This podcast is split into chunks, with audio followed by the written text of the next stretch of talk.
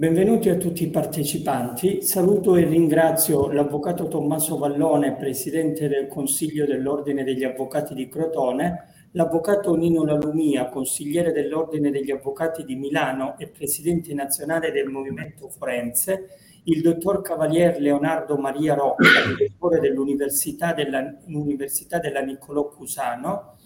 Ringrazio e saluto l'avvocato senatrice Fiammetta Modena, componente della Commissione Giustizia al Senato, i relatori, l'avvocato Maela Coccato, consigliere dell'Ordine degli Avvocati di Venezia e referente informatico presso il COA di Venezia, l'avvocato professor Fabrizio Sigillò, referente informatico COA di Catanzaro e docente di informatica giuridica presso l'Università degli Studi di Magna Grecia di Catanzaro, l'avvocato Edoardo Ferragina, vicepresidente Rete Ius Team, l'avvocato Irma Conte, consigliere dell'Ordine degli Avvocati di Roma, referente Commissione Penale presso il COA di Roma e presidente nazionale dell'Associazione Donne Giuriste d'Italia, l'avvocato professor Francesco Mazza, docente di diritto penale presso l'Università di Cassino e del Lazio Meridionale, l'avvocato Flaviana Leonardi, consigliera dell'Ordine degli Avvocati di Crotone e referente disciplina presso il COA di Crotone,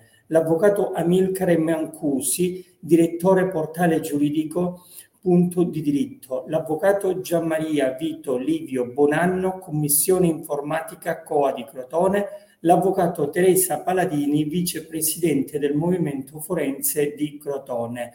Lascio subito la parola all'avvocato Tommaso Vallone, presidente del COA di Crotone. A te la parola, Tommaso. Buon pomeriggio a tutti. Il mio, come di consueto, sarà soltanto un breve saluto.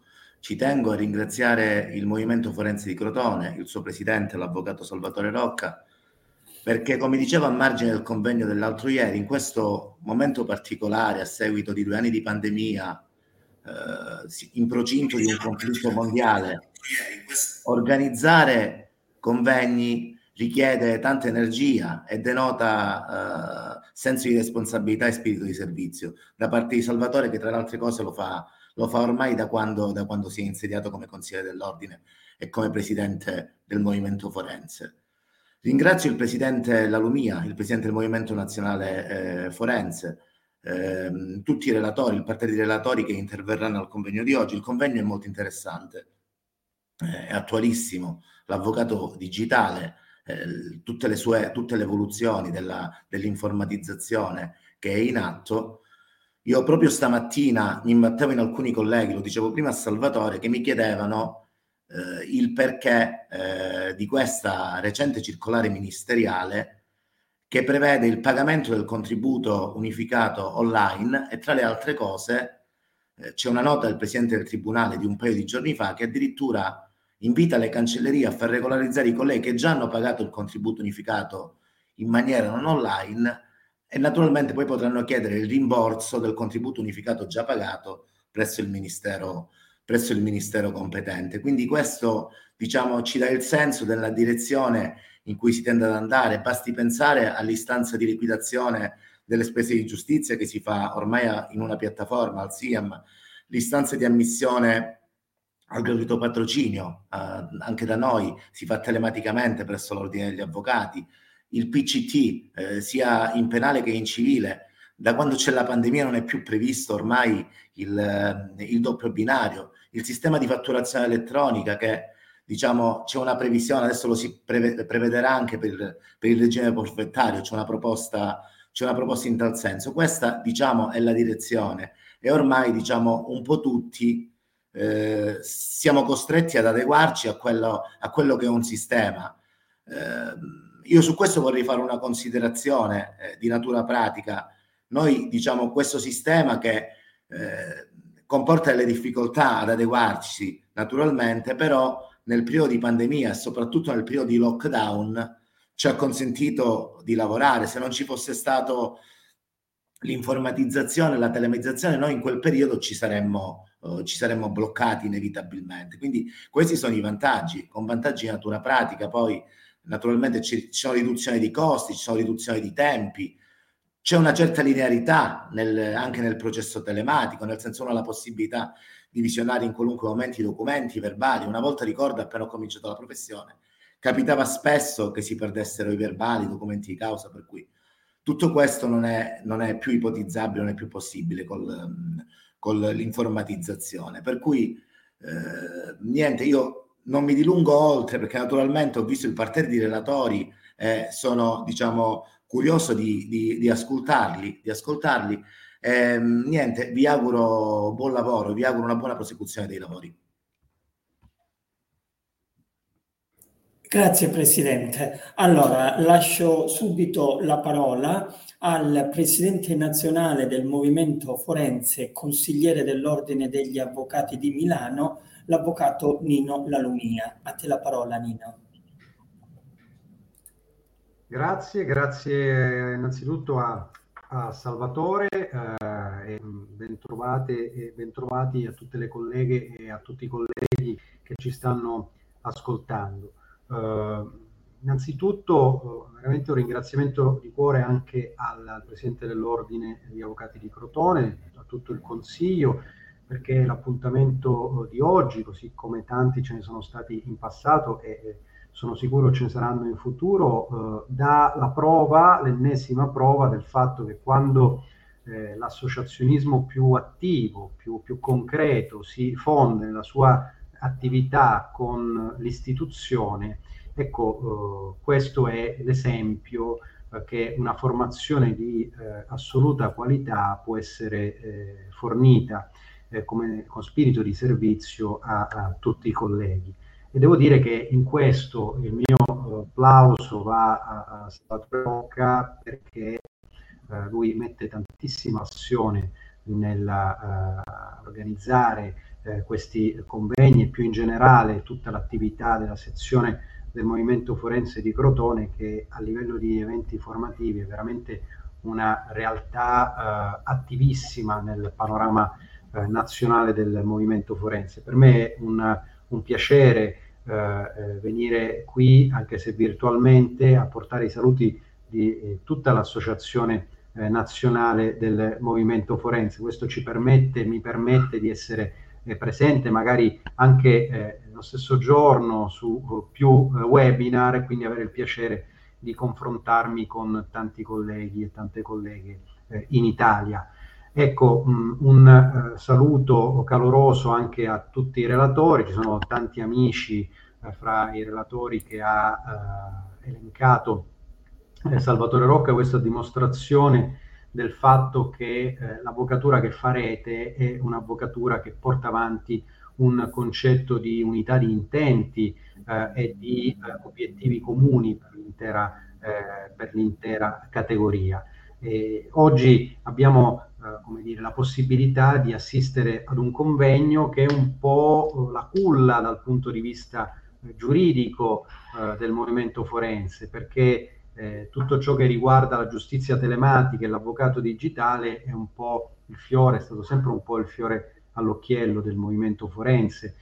Il Dipartimento di Giustizia Telematica, che è portato avanti in maniera lodevole dal collega Gian Maria Bonanno, è veramente forse un unicum nel panorama delle associazioni forensi, e devo dire che tutti noi siamo orgogliosi della grandissima competenza che ha tantissimi iscritti in Italia.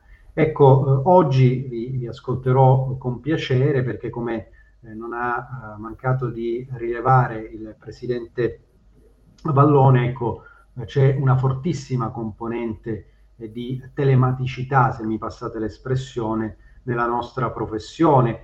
E peraltro il titolo del convegno si sofferma anche sui temi deontologici, che necessariamente si intersecano anche con i temi di diritto, per un semplice motivo, perché oggi essere avvocati telematici, essere avvocati digitali, significa anche dover rispettare un principio generale di competenza e di cura della prestazione professionale, che attiene anche a tutta una serie di aspetti relativi appunto ai processi telematici, che fino a pochi anni fa non erano necessariamente patrimonio dell'avvocatura. Invece oggi fare l'avvocato, svolgere la professione e assicurare un certo tipo di prestazione, quindi di competenza ai propri clienti, significa anche avere una necessaria dimestichezza con tutti gli strumenti informatici, semplicemente perché oggi il diritto processuale non solo è innervato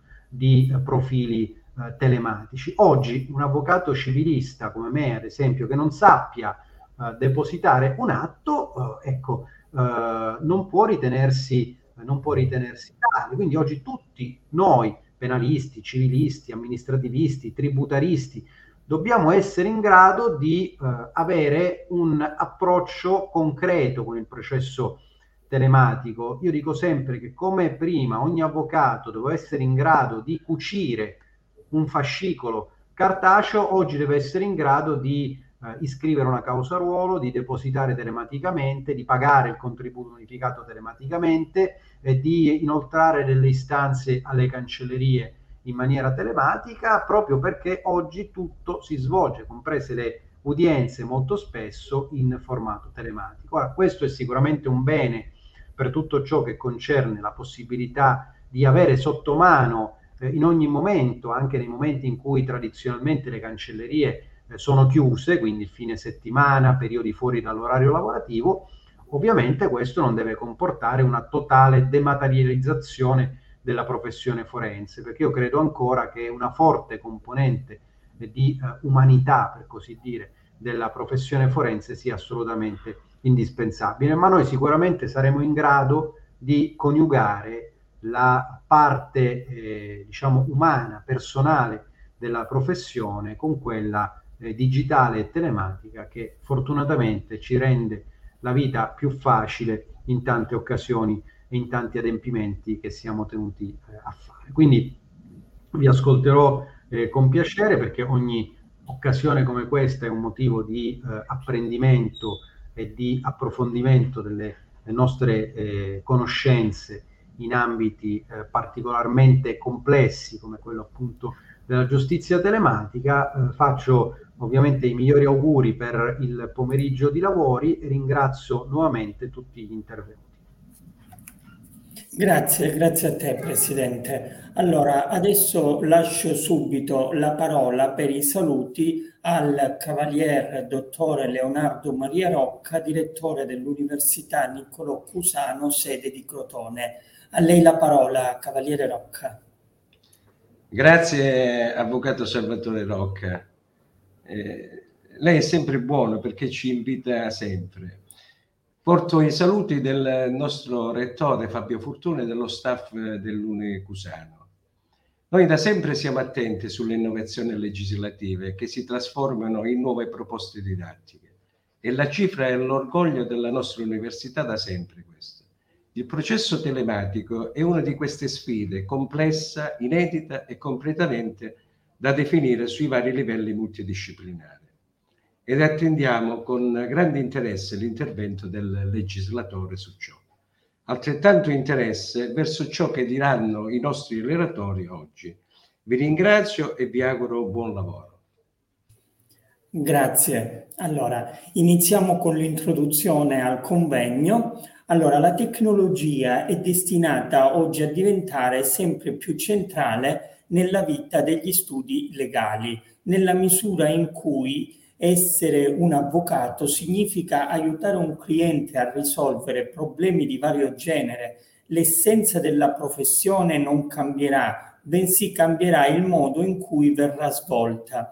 Un primo assaggio lo abbiamo avuto con la pandemia da Covid-19, quando sin dai primissimi interventi governativi per arginare la circolazione del virus è stato fortemente incoraggiato il ricorso al lavoro da remoto, una novità in un certo senso parziale nella sua particolarità. In effetti, se per alcuni avvocati la perdita del contatto diretto con il cliente o con il collega di studio è stato qualcosa di nuovo, per altri invece no. Si pensa ai grandi studi legali d'affari con sedi in tutto il mondo, dove determinate tecnologie erano già in uso quotidiano per interagire con la clientela internazionale o con i colleghi degli uffici collegati in altri paesi. Certo è che la digitalizzazione dello studio legale non si ferma a questo aspetto, bensì chiama a sé una pluralità di strumenti diversi che insieme contribuiscono a delineare quello che potrebbe essere l'avvocato del futuro, tanto nell'arsenale a disposizione quanto nelle sfide che dovrà affrontare. Un mezzo che ha conosciuto una crescita esponenziale nell'ultimo anno sono le piattaforme web meeting come Teams e Zoom Meeting. Quest'ultime hanno reso possibile riprogrammare le udienze in forma telematica per evitare gli assembramenti nelle udienze, oltre all'uso più comune destinato alla delocalizzazione delle riunioni con clienti e con colleghi. Proprio in tema di udienze e procedimenti è ormai consolidato da anni il cosiddetto processo civile telematico, inteso come il sistema di servizi informatici destinati a sostituire la maggior parte delle operazioni di cancelleria, di deposito e notifica degli atti giudiziari, diventato realtà nel 2014. Questo meccanismo è nato soprattutto dall'esigenza di cambiare le nuove tecnologie con l'organizzazione della giustizia, con il fine di rendere più celere ed efficiente lo svolgimento dei processi attraverso l'utilizzo degli strumenti telematici. I principali rischi della digitalizzazione provengono da quella che è la base dell'utilizzo di questi strumenti, la gestione e la protezione dei dati e dei documenti in formato digitale. Il documento informatico è infatti disciplinato dal decreto legislativo numero 82 del 2005. In merito alla digitalizzazione è intervenuta anche Cassa Forense, che ha stanziato 1.600.000 euro con il bando per l'acquisto di strumenti informatici destinati all'esercizio della professione. Il contributo sarà pari al 50% della spesa sostenuta per l'acquisto di strumenti informatici. La domanda dovrà essere inviata entro e non oltre il 15 giugno del 2022, esclusivamente tramite la procedura online sul sito della Cassa Forense. Per quanto invece attiene la missione istituzionale giustizia nell'ambito delle missioni generali del governo, il ciclo di pianificazione economico-finanziaria ha dovuto tener conto anche di quanto deliberato in ambito europeo con le raccomandazioni all'Italia: migliorare l'efficienza del sistema giudiziario, individuando così i seguenti obiettivi da raggiungere entro il 2026, calcolati rispetto al 2029, ovvero 1. Abbattimento del 90% dell'arretrato civile, 2. Riduzione del 70% dell'arretrato della giustizia amministrativa, 3. Riduzione del 40% della durata dei procedimenti civili ed infine riduzione del 25% della durata dei procedimenti penali. Benissimo, a questo punto apriamo il convegno e passiamo al primo relatore, l'avvocato Maela Coccato, consigliera dell'Ordine degli Avvocati di Venezia e referente informatico presso il COA di Venezia. A te la parola, Maela. Grazie Salvatore, un buongiorno a tutti, un saluto ai colleghi che partecipano a questo evento formativo, un ringraziamento in particolare a Salvatore Rocca per avermi invitata a questo pomeriggio di confronto con gli altri colleghi e a MF Crotone per aver organizzato l'evento. Condivido le slide così entriamo nel vivo. Vediamo. Perfetto, si vedono? Dovrebbe essere visto. Sì. Perfetto.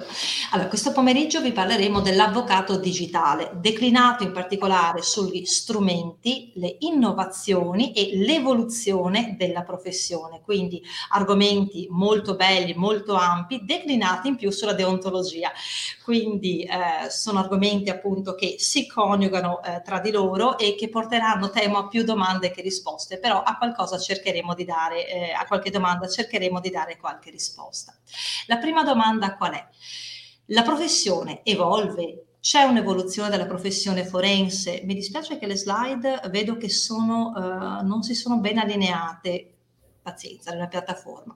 Ma innanzitutto ci stiamo parlando come? Non vis-à-vis, ma tramite una piattaforma. Quindi direi che sì, l'evoluzione evolve, il modo di svolgere la professione più che la professione evolve.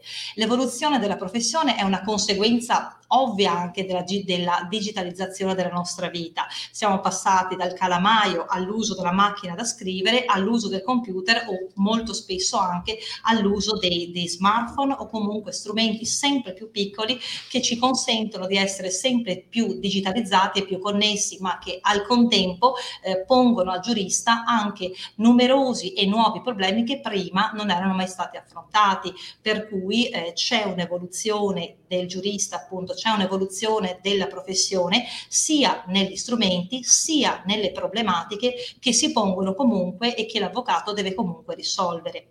Entrando all'ambito processuale, che è quello che più ci occupa appunto per interventi, il processo non è diventato telematico perché usiamo il computer per redigere gli atti, per spedire gli atti telematici al sistema giustizia, ma il processo è diventato telematico in quanto c'è una legge che riconosce un effetto giuridico al fatto atto telematico. Quindi la telematicizzazione del processo è avvenuta proprio tramite il riconoscimento legislativo alla fine di quello che è un cambiamento della nostra società.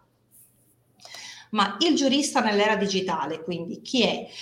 Qui si può mutuare una frase del professor Borruso, che è stato appunto presidente aggiunto onorario della Corte di Cassazione, per cui la tecnologia non è più un appannaggio esclusivo dei tecnici, ma è entrata anche negli studi legali, negli studi professionali, e quindi si riflette inevitabilmente nel campo del diritto, ponendo nuove sfide al giurista, sfide come abbiamo detto di merito e sfide per lo strumenti che andiamo comunque a utilizzare, che siano il processo telematico o che siano più banalmente gli strumenti appunto per la comunicazione a distanza, come stiamo facendo oggi. Parlando prima con Fabrizio Sigillò, che tra l'altro è un caro amico, riflettevamo che sono passati 10 anni dal decreto legge 179 del 2012 che ha introdotto il processo civile telematico, quindi ridendo e scherzando ormai stiamo parlando di cose che sono entrate nel nostro agire quotidiano già ormai da un po' di tempo. Quindi, per dirla appunto come indicato dal professor Ugo Pagallo, oggi il giurista non informatizzato è un giurista analfabeta. Ma in che senso? Perché non sa leggere la realtà del tempo, non sa leggere quella che è la quotidianità, nel senso appunto che non sa appunto produrre efficacemente gli atti nel processo e non sa leggere quelle che sono le problematiche che possono porsi appunto dai propri assistiti. Quindi la digitalizzazione dell'avvocato è sostanzialmente una necessità. Infatti la domanda che ci si può porre è: essere avvocati digitali oggi è una necessità o è un'opportunità? In tempo di pandemia l'essere avvocati digitale è più una necessità, perché è proprio una questione di sopravvivenza. Nel 2020 tutti abbiamo dovuto ridimensionare, rivedere la nostra attività professionale e renderla ormai completamente digitale, non essendo possibile accedere né ai locali della giustizia né vedere fisicamente i nostri assistiti, per cui abbiamo comunque dovuto appunto adattarci, proprio applicando la concezione un'applicazione darwiniana al mondo forense per continuare sostanzialmente a lavorare.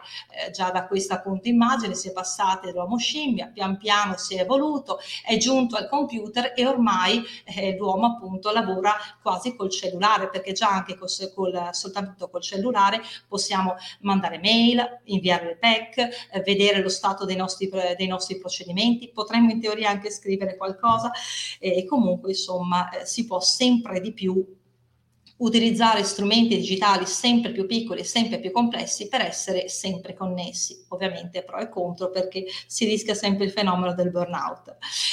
Sicuramente il processo telematico è anche però un'opportunità, nel senso che appunto ci consente di fare tutto a distanza, ci consente appunto di frequentare eventi formativi da Venezia a Crotone e quindi riusciamo a parlarci agevolmente, si consente di abbattere quelle che sono tutte quelle barriere spazio-temporali appunto che altrimenti avremmo trovato nel vivere appunto quotidianamente anche la nostra professione. Possiamo mandare PEC e fare depositi telematici in teoria fino a mezzanotte e quindi ci consente di adattare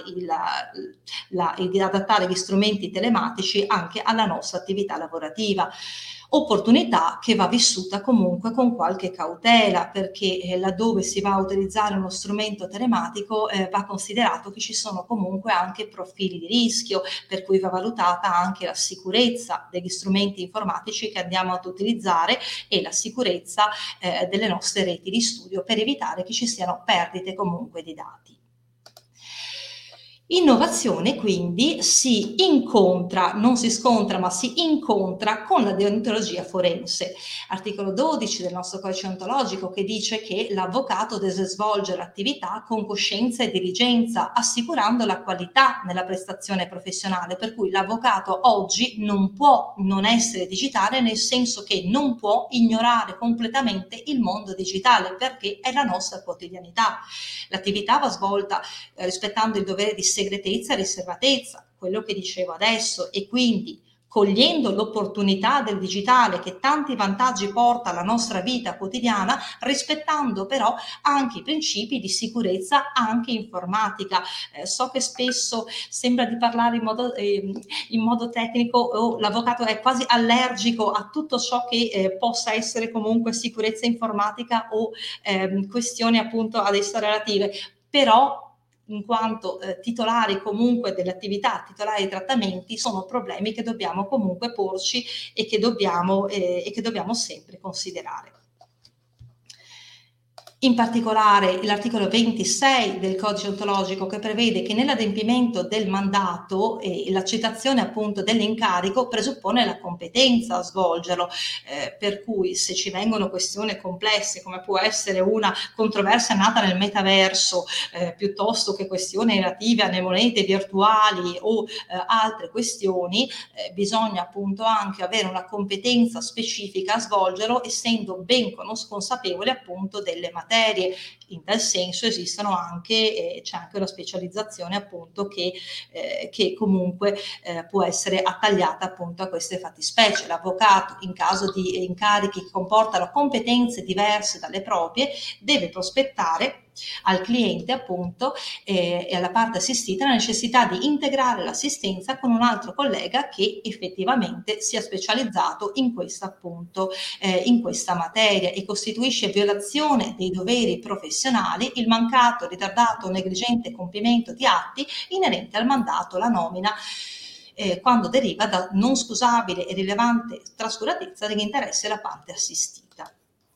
Il principio G sulla competenza professionale: l'avvocato non può fornire consulenza o rappresentare il cliente se non ha un'adeguata formazione professionale, che deve essere permanente come risposta ai rapidi mutamenti del diritto e della pratica dell'avvocatura e del contesto economico e tecnologico. Quindi so che per noi, per formazione e forse anche per preferenze, non è facile approcciarci a questioni tecniche, però questo è un obbligo, e vista appunto la realtà del quotidiano non possiamo comunque rimanere completamente digiuni da quelle che sono le questioni appunto anche tecniche.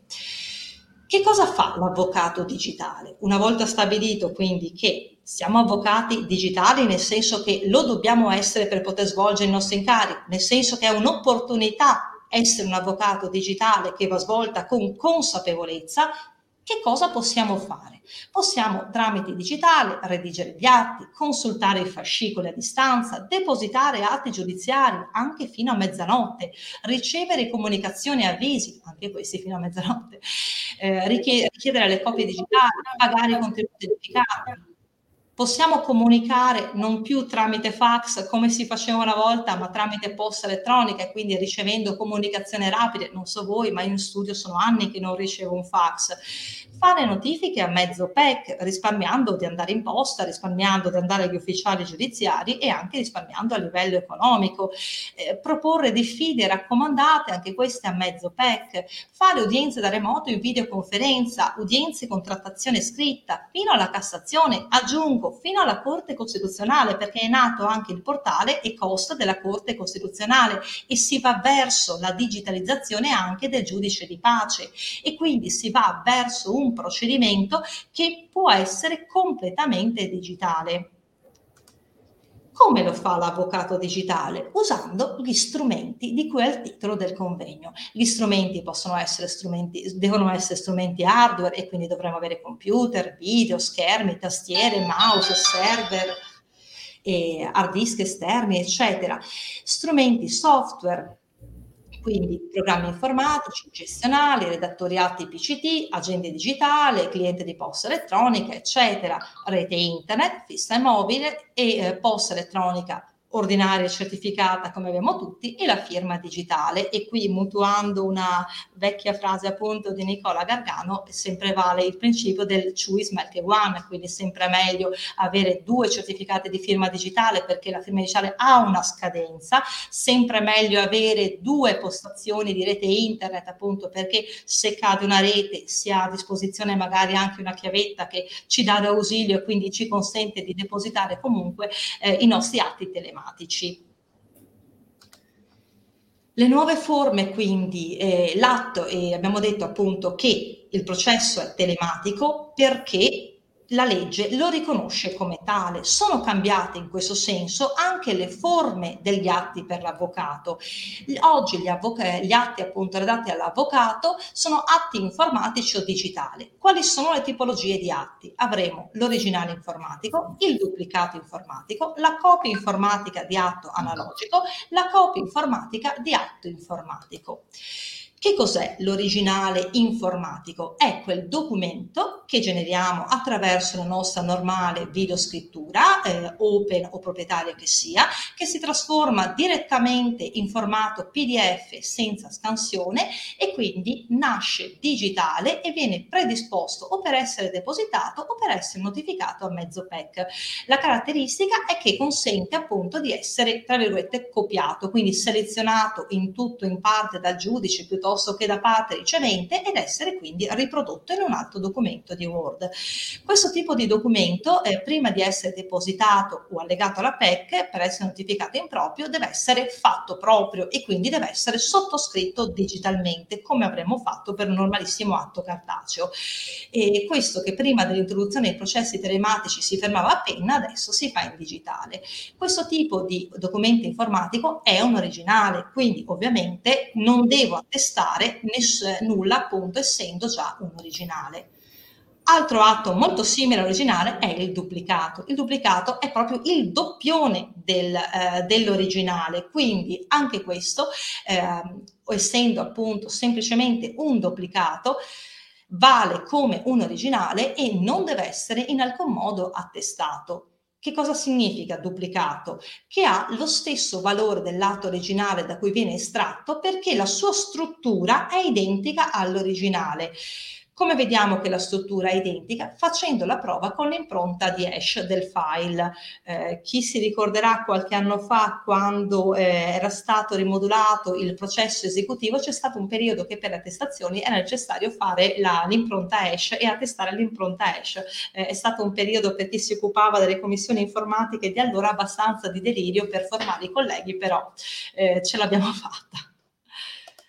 La copia informatica di un atto analogico invece si parla di copia, quindi non è più un originale, non è un duplicato, ma è una copia di un atto analogico e quindi una copia appunto informatica che deriva da scansione di un documento cartaceo. Si parte dal documento su carta e se si deve depositarlo telematicamente o allegarlo come notifica a mezzo PEC, ne creiamo una copia scanner in formato PDF. La differenza rispetto al documento nativo digitale è che non posso selezionarlo, non posso copiarlo in nessun modo. L'originale è sempre il documento analogico che tramite scansione appunto diventa copia informatica. In questo caso sì, dovrà essere fatta la attestazione di conformità. Altro tipo di copia è la copia informatica di un atto informatico. In questo caso pensiamo alla copia informatica che andiamo a estrarre dai fascicoli telematici. In questo caso la copia è uguale all'originale depositato, ma solamente dal punto di vista del contenuto, quindi avrà un'impronta hash diversa rispetto a quella dell'originale contenuta nel fascicolo telematico.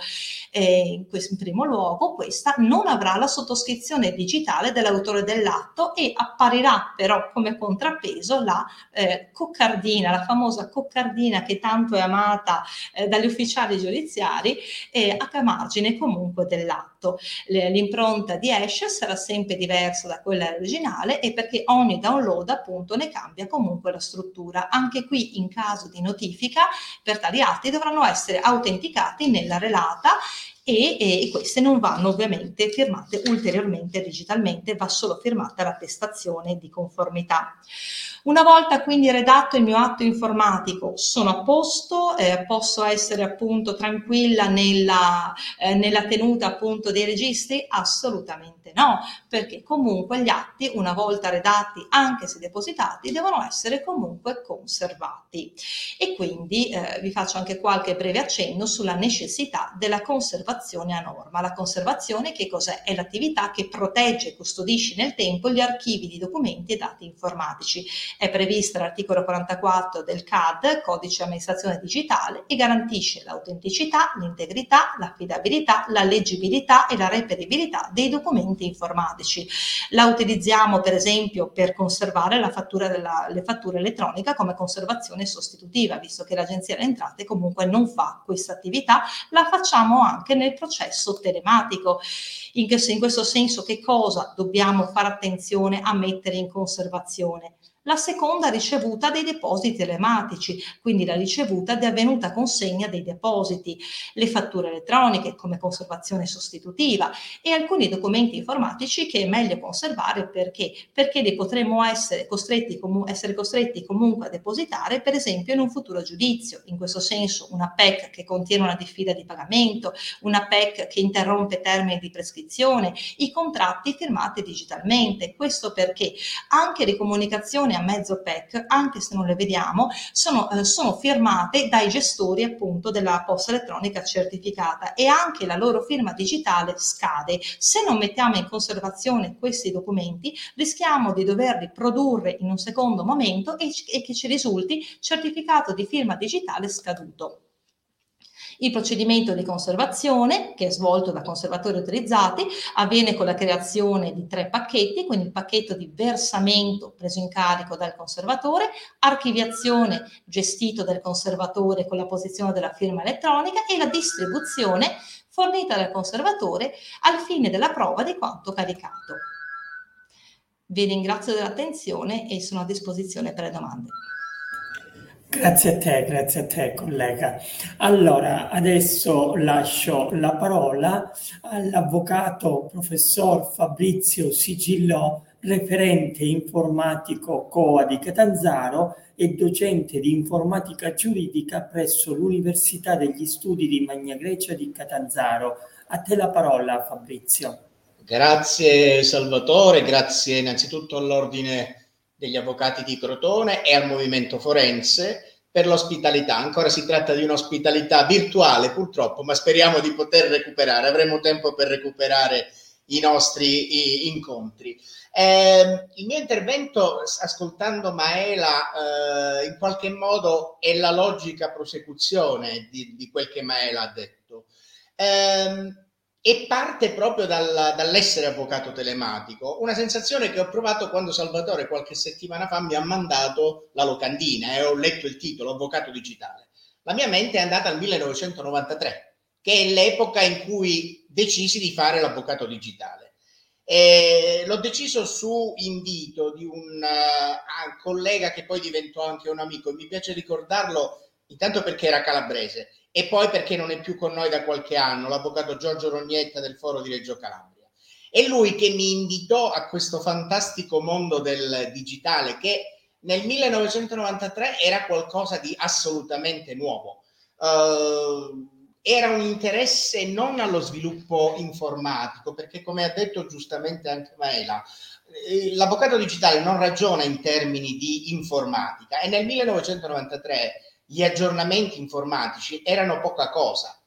Era lo studio della materia, lo studio del diritto, quella normativa che si sviluppava gradualmente e che nell'anno 2000 ci ha fatto capire sostanzialmente che quando uscì il CAD, citato anche questo da Maela, e con le sue prime versioni, le sue prime revisioni, ci fece capire che il nostro mondo, il mondo professionale in effetti forense, sarebbe cambiato.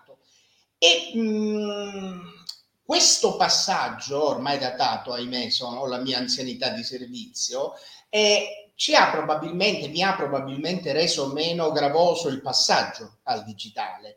Quel passaggio che per alcuni è stato vissuto come un'imposizione, probabilmente, ricorderete tutti l'obbligatorietà della PEC, l'obbligatorietà del deposito telematico, l'obbligatorietà della fatturazione elettronica. Ecco, chi non è stato pronto ad adeguarsi gradualmente, per me è stato possibile proprio in virtù dell'anzianità di servizio, ha vissuto questo passaggio come una imposizione. Imposizione che posso anche giustificare nel 1900, che posso anche giustificare nell'anno 2000, ma che non posso più giustificare nel 2022, laddove un po' per Covid, un po' prima del Covid, essere avvocato digitale è diventato una parte della nostra professione. Giustamente richiamo ancora quel che Maela aveva detto nella sua relazione, non si può rifiutare il passaggio al digitale, e quindi non può essere accettato più quel rifiuto che in molti casi direi è precostituito. Ecco, da qui posso partire con le slide, quindi pregherei e grazie a Edoardo che sta curando la regia della trasmissione. Dicevo, non può più essere recepita quella situazione che sempre continuo ad avvertire quando parlo con qualche collega. Il collega che mi dice: io del computer non ne capisco niente. Ecco, è una risposta che non posso più accettare perché rifiutare vedete, coincide anche la menzione che ho fatto, la citazione che ha fatto Maela. Non ci siamo messi d'accordo, ma sono queste le norme che ci devono guidare al digitale. L'articolo 12 della legge del professionale, cioè dobbiamo sapere quel che intendiamo fare, quel che vogliamo fare. Se non lo sappiamo, siamo contralegge, piaccia o non piaccia, è così. Rinunciare oggi al digitale significa anche rinunciare a quelle possibilità di ampliamento della nostra professionalità, che va alla ricerca di conoscenze digitali. La consulenza in materia di privacy è ormai richiesta ed è naturale che venga richiesta a un avvocato, insieme magari all'esperto informatico, è ovvio che lo sia, ma è solo l'avvocato che potrà leggere le disposizioni normative che regolano il trattamento dei dati, quella che chiamiamo volgarmente privacy. I reati informatici, io non faccio penale, però chi è penalista conosce bene oggi il diffondersi di fattispecie punite penalmente come i reati legati all'uso dell'informatica. Il commercio online è materia che si va sviluppando sempre più e di cui bisogna conoscere i profili giuridici, ripeto ancora, non quelli informatici. Rifiutare il digitale significa anche limitare la difesa processuale, e lo dico forte di un intervento che recentemente ho dovuto sviluppare in una comparsa conclusionale. Io sono civilista prevalentemente e ho dovuto sviluppare in una comparsa conclusionale una discussione sul valore probatorio del documento informatico. è materia che o conosci oppure non puoi accedere, a cui non puoi accedere. Devi conoscere il CAD, il codice dell'amministrazione digitale, i suoi sviluppi e la sua regolamentazione. Altrimenti il rischio è di improvvisare malamente ed incorrere in quelle responsabilità che continueranno ad essere comunque dell'avvocato che non conosce il telematico.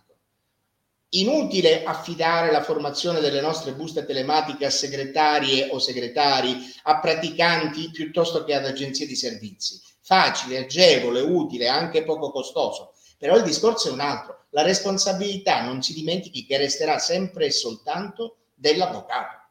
Rinunziare all'avvocato digitale poi nel 2022, anno nomini di 2022, è davvero incompatibile con quello sviluppo che il sistema di pandemia, la situazione di pandemia, di emergenza, ci ha indotto a fare e che ha introdotto quella normativa emergenziale che ha regolamentato diversamente lo svolgimento della nostra attività forense e che si prefigge di essere trasposta nella riforma della giustizia che si va sviluppando sotto gli schemi predisposti nel PNRR, beneficiando dei contributi economici che l'Europa ci metterà a disposizione. Ecco, mi spiace, lo abbiamo saputo soltanto in apertura dei lavori che la senatrice Modena non sarà subito con noi, speriamo riesca ad arrivare, ma in questo caso mi sarei rivolto a lei in tono obiettivamente simpatico perché so essere una nostra collega prima ancora che senatrice e avrei esposto queste innovazioni che ormai dovranno arrivare da qui a domani, va bene, con una espressione romana. Famo a capisse. I romani dicono questa semplice, ma in quattro parole cerchiamo di capirci. E cerchiamo di capirci significa non ci date a bere l'idea che il telematico possa accelerare la giustizia. La giustizia vive sotto i problemi di organizzazione interna della materia e soprattutto vive della mancanza di termini per l'accelerazione della giustizia. Soltanto quando tutti i componenti della giustizia, civile in particolare, vivranno la stessa ansia e la stessa insonnia che noi avvocati proviamo nell'imminenza della scadenza dei termini, solo allora la giustizia, i termini della giustizia saranno rispettati.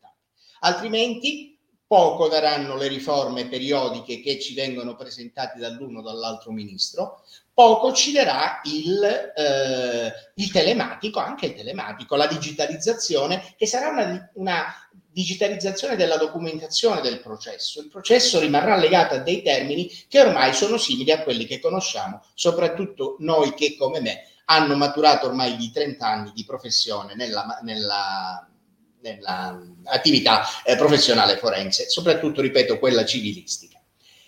Ed allora rifiutare comunque questo accesso al digitale è poco ecologico, direi io. È poco ecologico perché comunque fino al 31 dicembre del 2022, termine ulteriore della proroga alle norme emergenziali in materia civile, fino al 31 dicembre queste norme le dovremo applicare. Quindi piaccia o non piaccia, lo capisca o non lo capisca, al digitale dobbiamo avvicinarci perché è stato, come diceva qualcuno, l'unico modo per accedere agli uffici di giustizia, è stato, come diceva il Presidente, l'unico modo per fare gli avvocati. Saremmo rimasti a casa senza fare niente, notoriamente non abbiamo lo stipendio a fine mese come altre categorie lavorative.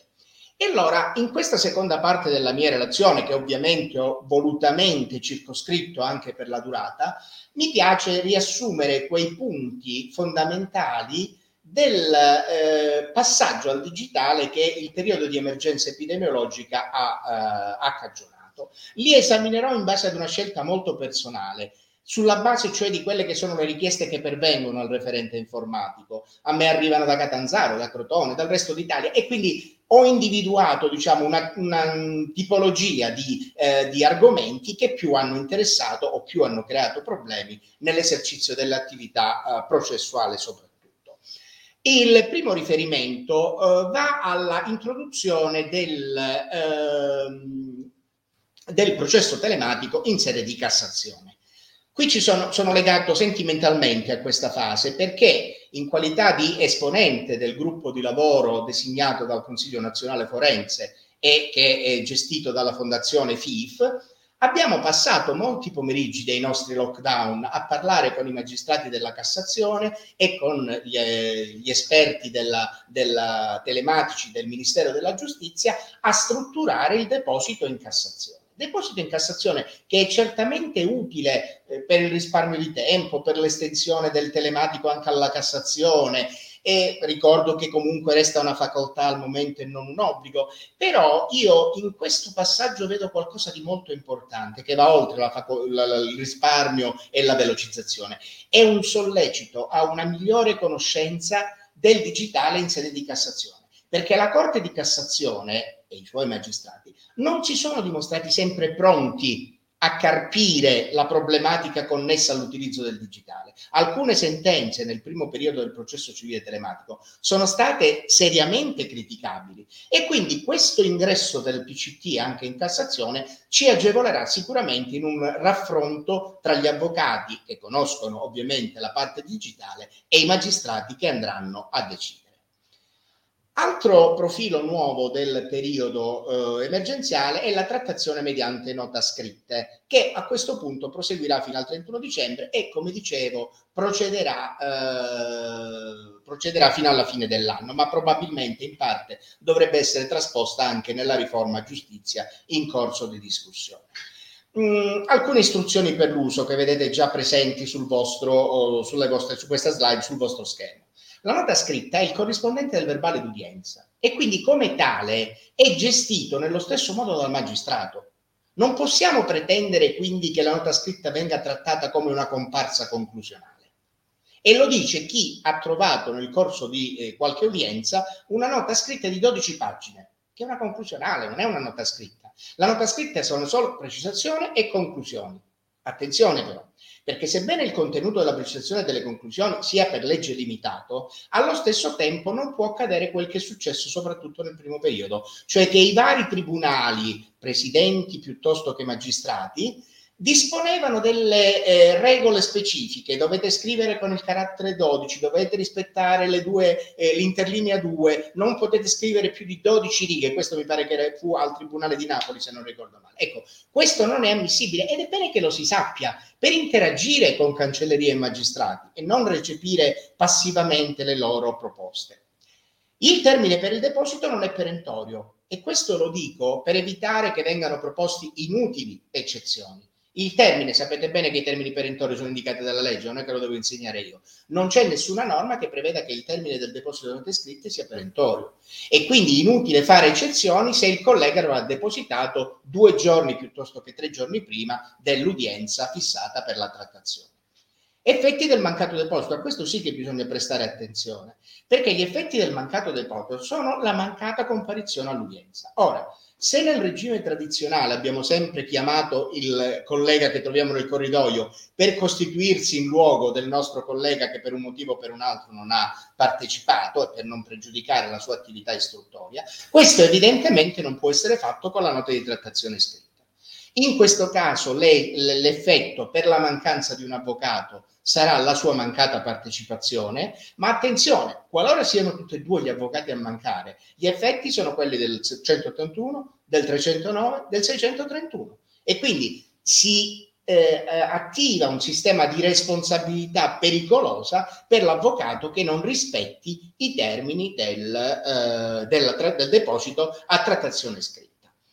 Nell'ottica dell'inserimento di questo sistema nella nuova giustizia telematica, personalmente chiaro, vedo sempre una debolezza. La debolezza è la mancanza del contraddittorio diretto che proviamo tra avvocati quando abbiamo a verbalizzare in udienza. Ecco perché nell'ottica della proposta che avrei rivolto e che rivolgerò se la senatrice sarà dei nostri anche più tardi, è proprio quella di affidare la scelta del deposito delle note scritte non al magistrato o anche al magistrato, ma agli avvocati. Anche perché un avvocato che arriva all'udienza precedente sa già che cosa farà nell'udienza successiva. Chiederemo il 183, inutile perdere tempo, come abbiamo fatto per anni nelle udienze collegiali, le 3-4 ore in cui solennemente precisiamo le conclusioni chiedendo che la causa vada in decisione, e generalmente ci viene risposto che non può andare perché il ruolo è pieno. Ecco, questi passaggi li conosciamo prima che si verifichi l'udienza, quindi è logico pensare a un avvocato che dica anzitempo: per la prossima udienza preferiamo le trattazioni scritte, ed eviteremo quindi di andare a perdere tempo che la causa venga chiamata, a perdere il tempo che la causa venga chiamata direttamente. Altro passaggio essenziale è stato l'utilizzo della PEC. L'ufficio giudiziario non ci ricevevano, gli UNEP, erano difficilmente consultabili, e quindi è aumentato il ricorso alla notificazione a mezzo posta elettronica certificata. La novità essenziale di questo sistema è stata la possibilità, la riattivazione, dico io, del registro IPA. Per chi non conoscesse il registro IPA, ovviamente brevemente, dico soltanto che IPA è un registro pubblico e originariamente era tra i registri pubblici a cui poteva farsi capo per individuare l'indirizzo di PEC a cui notificare l'atto giudiziario per una pubblica amministrazione.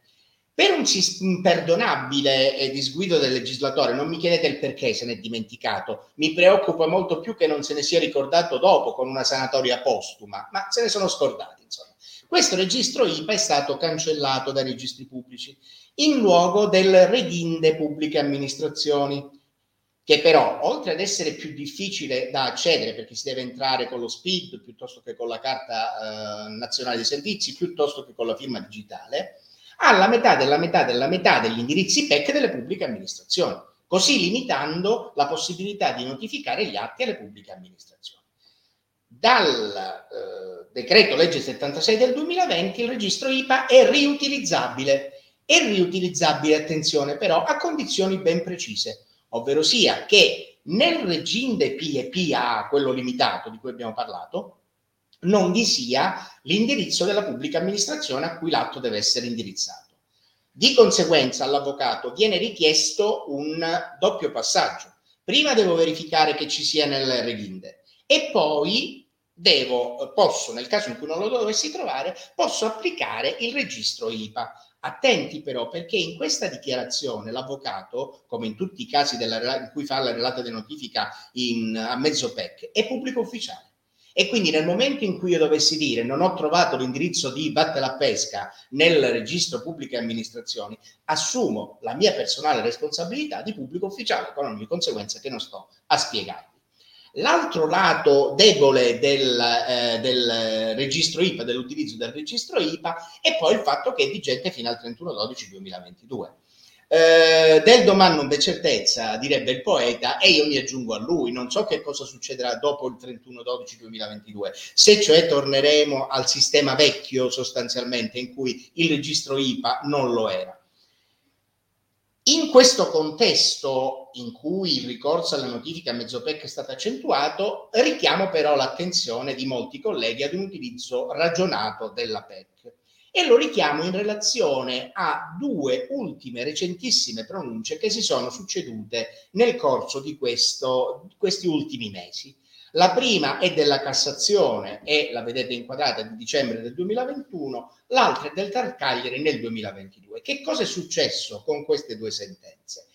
Diciamo che sono stati sconvolti dei concetti che ritenevamo pacifici in gran parte negli ultimi anni, ovvero sia, siccome il codice dell'amministrazione digitale rimette al titolare della casella di PEC il controllo sulla disponibilità dello spazio, sapete che le PEC hanno tutte una base di 1 gigabyte di spazio, superato quel gigabyte non si riceve più niente. Ecco, il CAD diceva: devi guardartelo tu che hai la PEC, se c'è lo spazio, se non c'è lo spazio.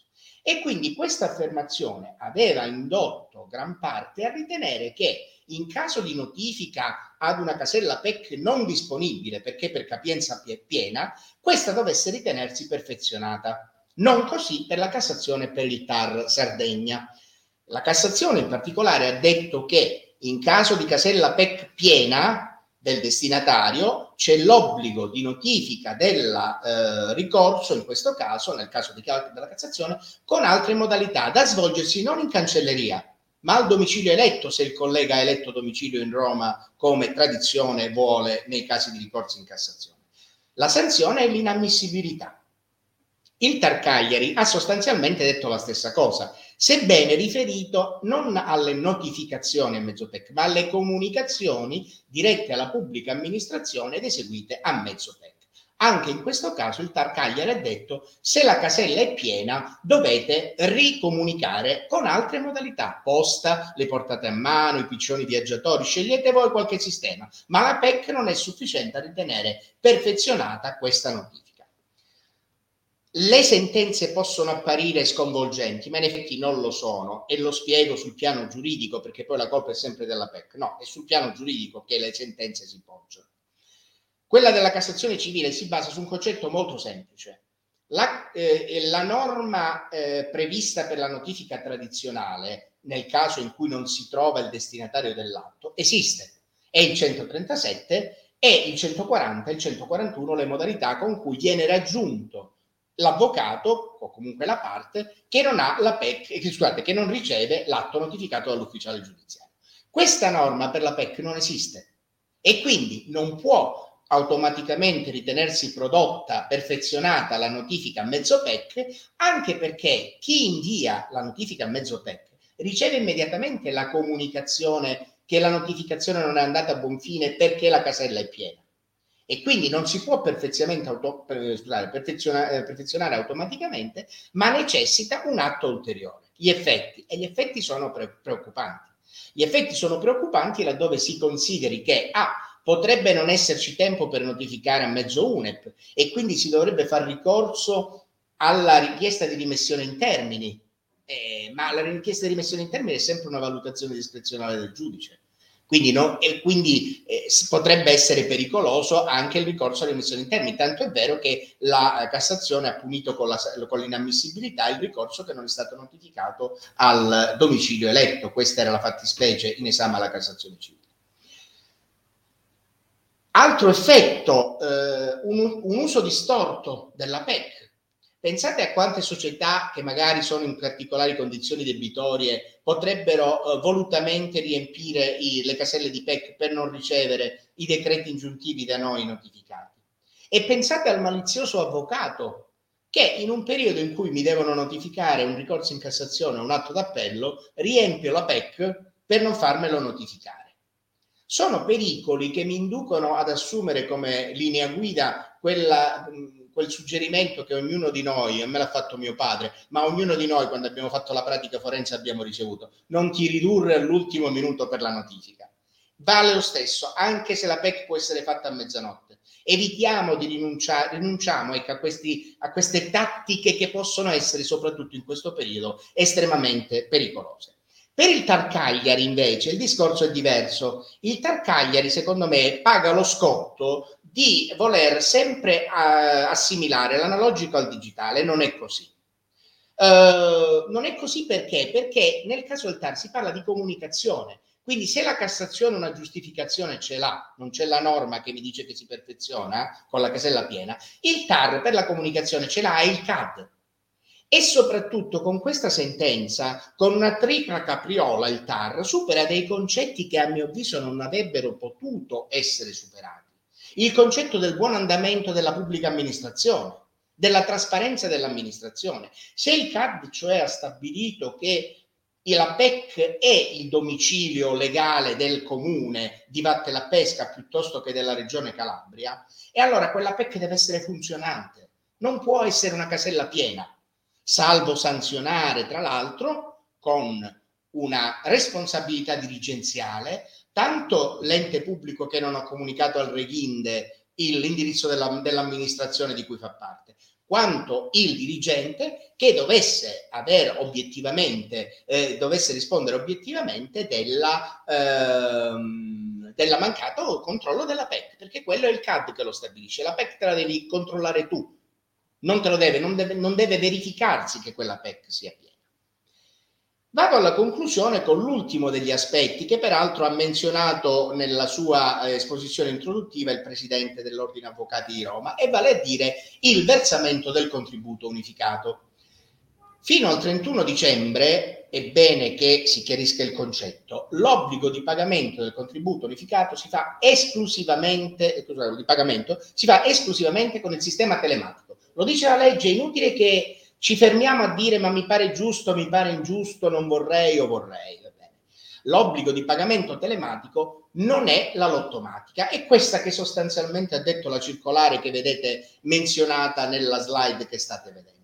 Ha detto cioè i pagamenti telematici sono quelli indicati nel sistema di pagamento telematico, quindi PagoPA, l'F24, il modello Elide e alcuni pagamenti fatti attraverso i bonifici bancari se rispondono a delle determinati funzionamenti. Li trovate in lista, proprio se andate a cercare questa circolare c'è proprio la lista delle modalità.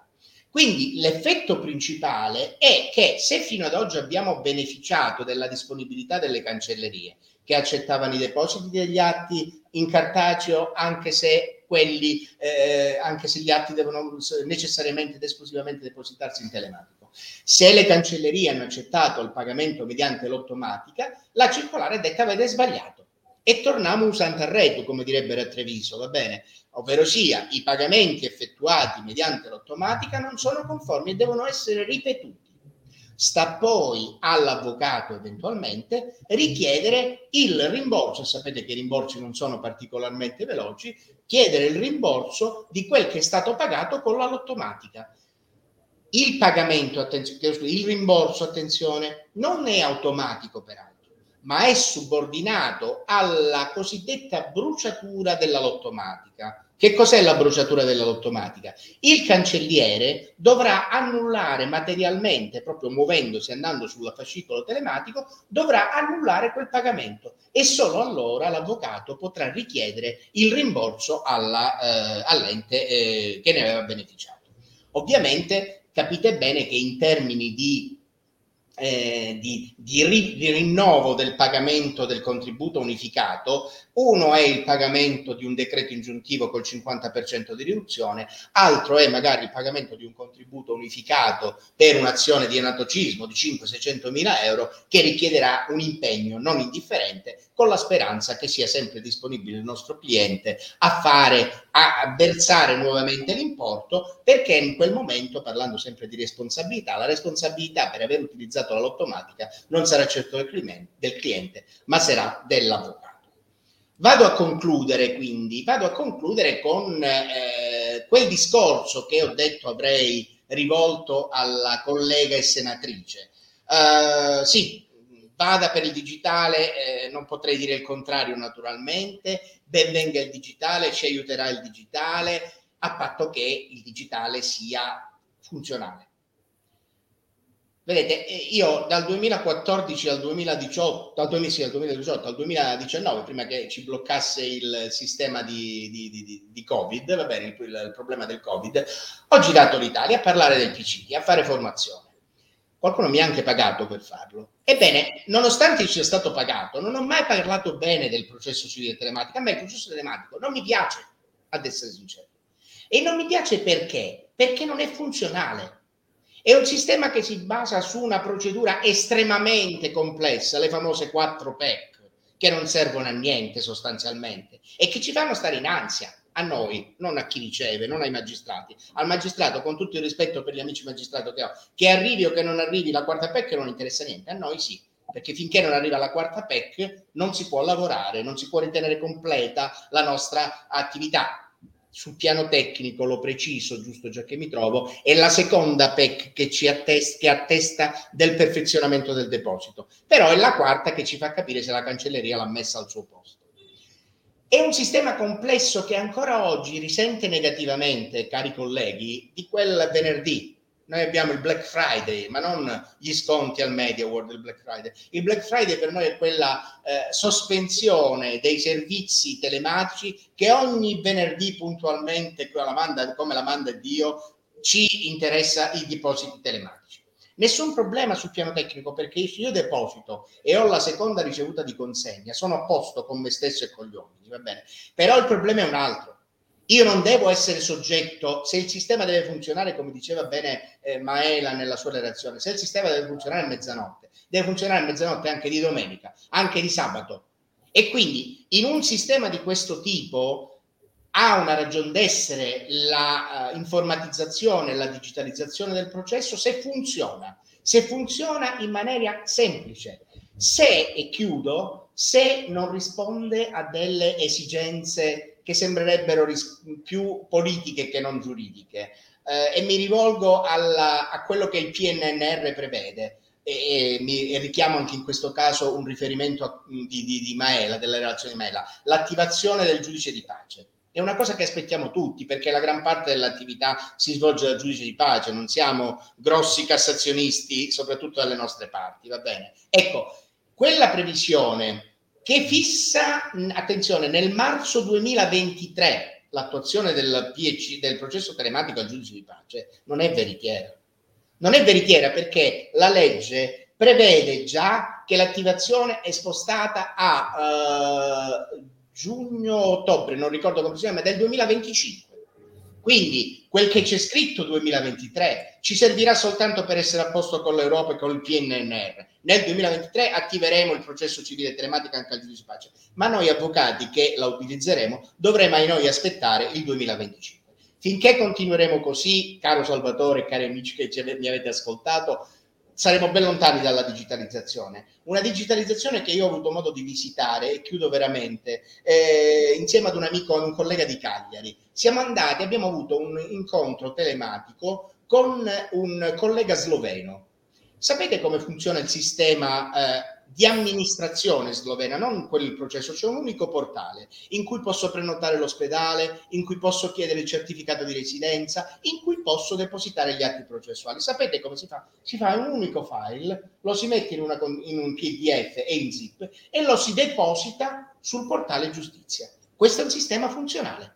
E quindi io speravo che il PNRR servisse a questo, servisse cioè ad inserire, a rinnovare un sistema che al momento resta troppo lontano dai sistemi semplici che chi come me ha studiato meglio, ecco, lo sviluppo del processo telematico si aspettava di vedere. Aspettiamolo, ancora il PNRR sì è definito, ma la riforma della giustizia non è ancora definita. Aspettiamo che qualcuno spinga ulteriormente, noi lo stiamo facendo, noi giuristi telematici, spinga per una effettiva innovazione del processo telematico che sia utile a tutti. Io ovviamente ho speso le mie parole per il giudizio civile perché è quello che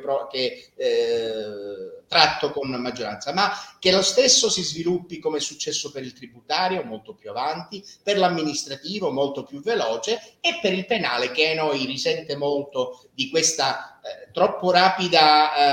questo troppo rapido inserimento nel sistema telematico, giustificato dal Covid, ma comunque sempre al limite della costituzionalità, perché il processo penale ha una sua delle sue particolari caratteristiche. Anch'io, come Maela, resto a disposizione per eventuali chiarimenti e vi ringrazio per l'attenzione.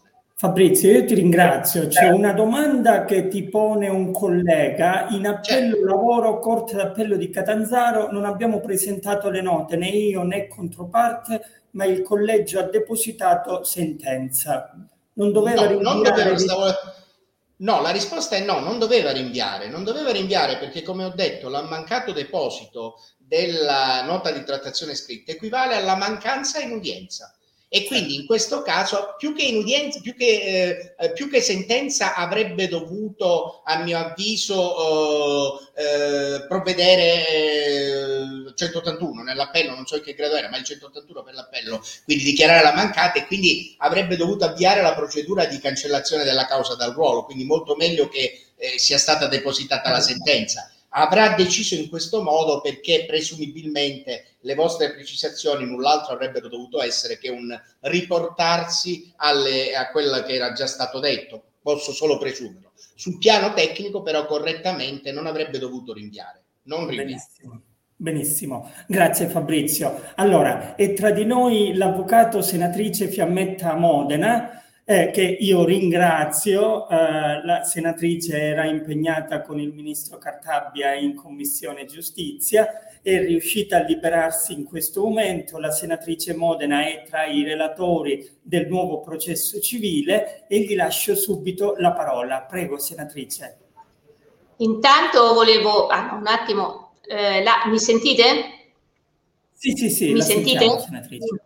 Sì. Allora, prima di tutto un ringraziamento naturalmente all'avvocato Rocca per questa occasione di confronto e anche di aggiornamento per quello che mi riguarda su quelle che sono un po' le sensibilità e le critiche o comunque le cose che vanno bene nel mondo della giustizia, in modo particolare nei tribunali.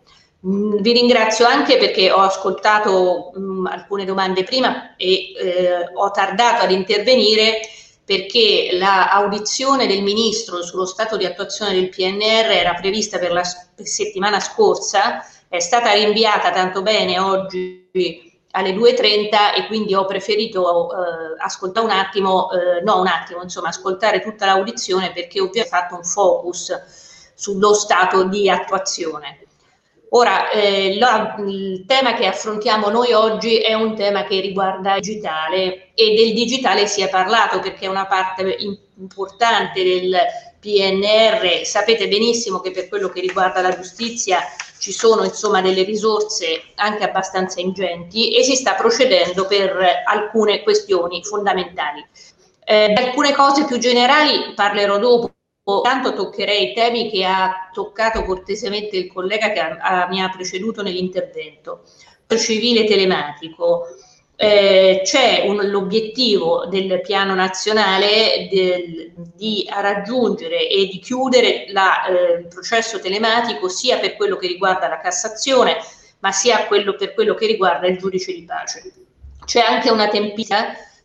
Che la tempistica del PNR, l'avrete compreso penso tutti, non è materia su cui si può discutere ed è il quarto trimestre del 2023. Quindi entro quella data deve essere nel nostro paese il processo deve essere, parliamo di processo civile interamente telematico.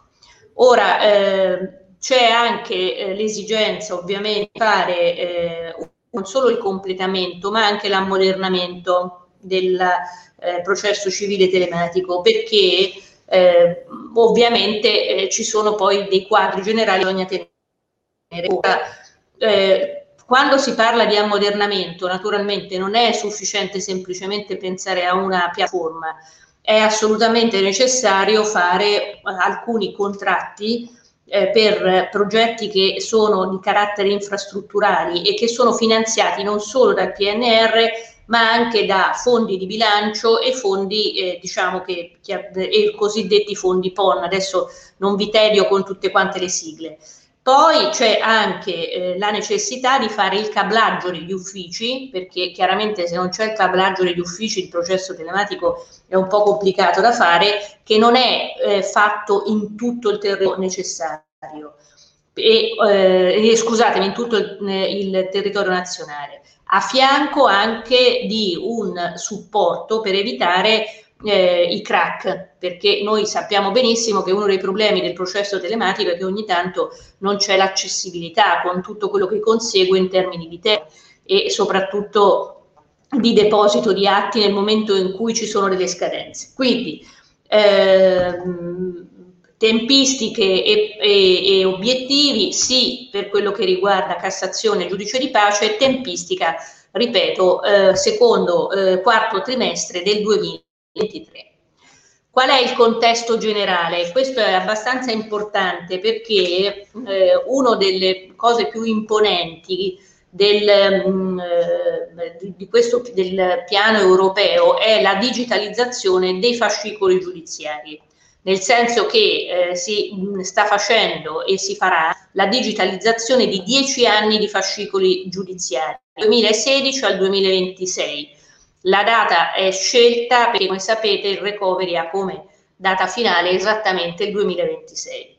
Ora, perché si fa questo lavoro? Molti se lo sono chiesto, cioè si sono detti, ma perché si fa una digitalizzazione di 10 anni di fascicoli e quando abbiamo magari problemi che possono sembrare più impellenti.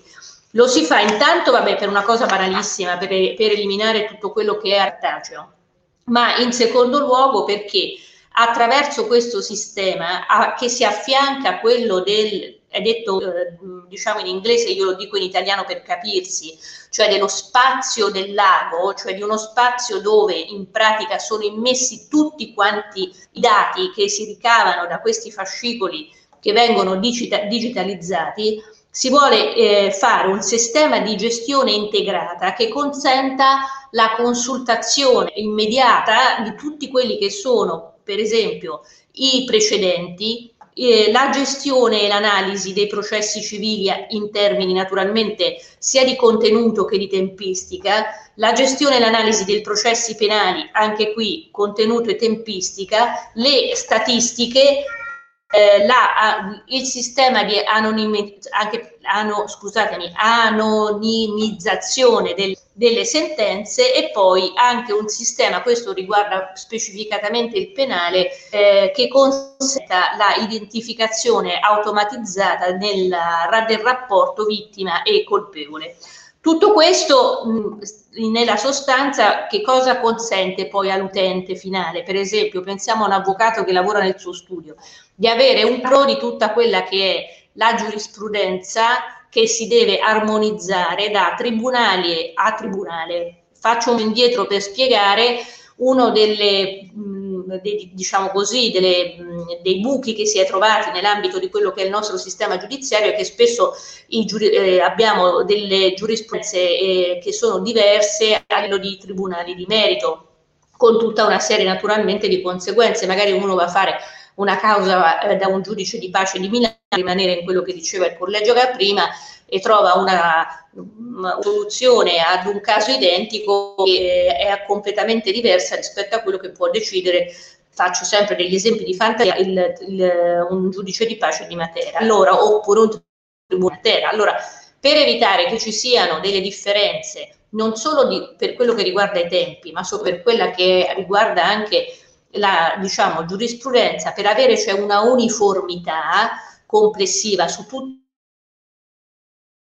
sistemi di creazione di dati comuni da una parte e di digitalizzazione di 10 fascicoli è fondamentale, nel senso che permetterà a chiunque di andare a vedere, premendo qualche tasto, speriamo in modo un po' più semplice rispetto a che facciamo oggi, quelli sono gli orientamenti complessivi su un determinato tema che vengono assunti dalla giurisprudenza prevalente, nell'ambito, come dicevo, soprattutto e anche della giurisprudenza di merito, perché chiaramente la Cassazione forse è più avanti da questo punto di vista. Questo è un processo, come voi potete comprendere, estremamente ambizioso, nonché ovviamente anche costoso, perché rappresenta negli intendimenti del Ministero della Giustizia e quindi anche della Commissione europea una svolta .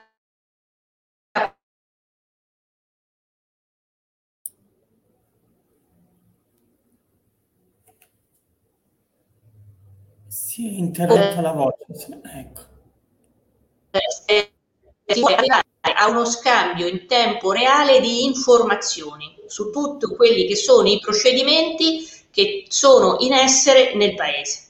Ovviamente questo consente, come dicevo prima, da un lato una facilità nell'opera di monitoraggio di quelli che sono i temi contenuti, altro dovrebbe facilitare il lavoro degli operatori, magistrati e avvocati, perché appunto c'è uno scambio uniforme di informazioni. Questo è un po' il quadro che è stato fatto, naturalmente non vi sono entrata magari in alcuni particolari perché altrimenti potrei diventare noiosi, ma darvi anche qua un'idea.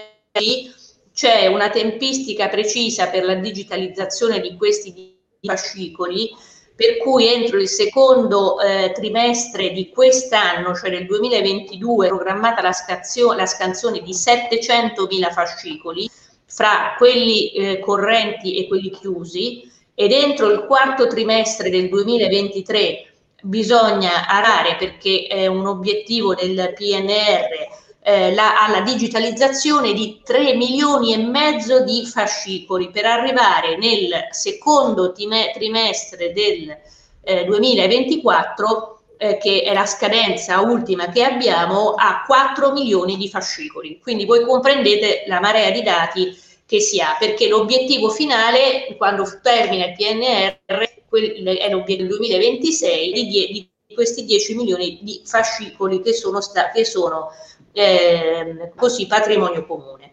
Considerate invece che per quello che riguarda invece il cosiddetto data lake, lago immenso con tutti i dati, invece ovviamente ci sono anche si sta lavorando anche con quelle che sono le università per sviluppare questo tipo di processo e consentire soprattutto quel livello di conoscenza condivisa di cui parlavo prima, che dovrebbe comunque svoltare un po', no, parecchio, anzi non un po', quello che è il modo con cui ci approcciamo al processo.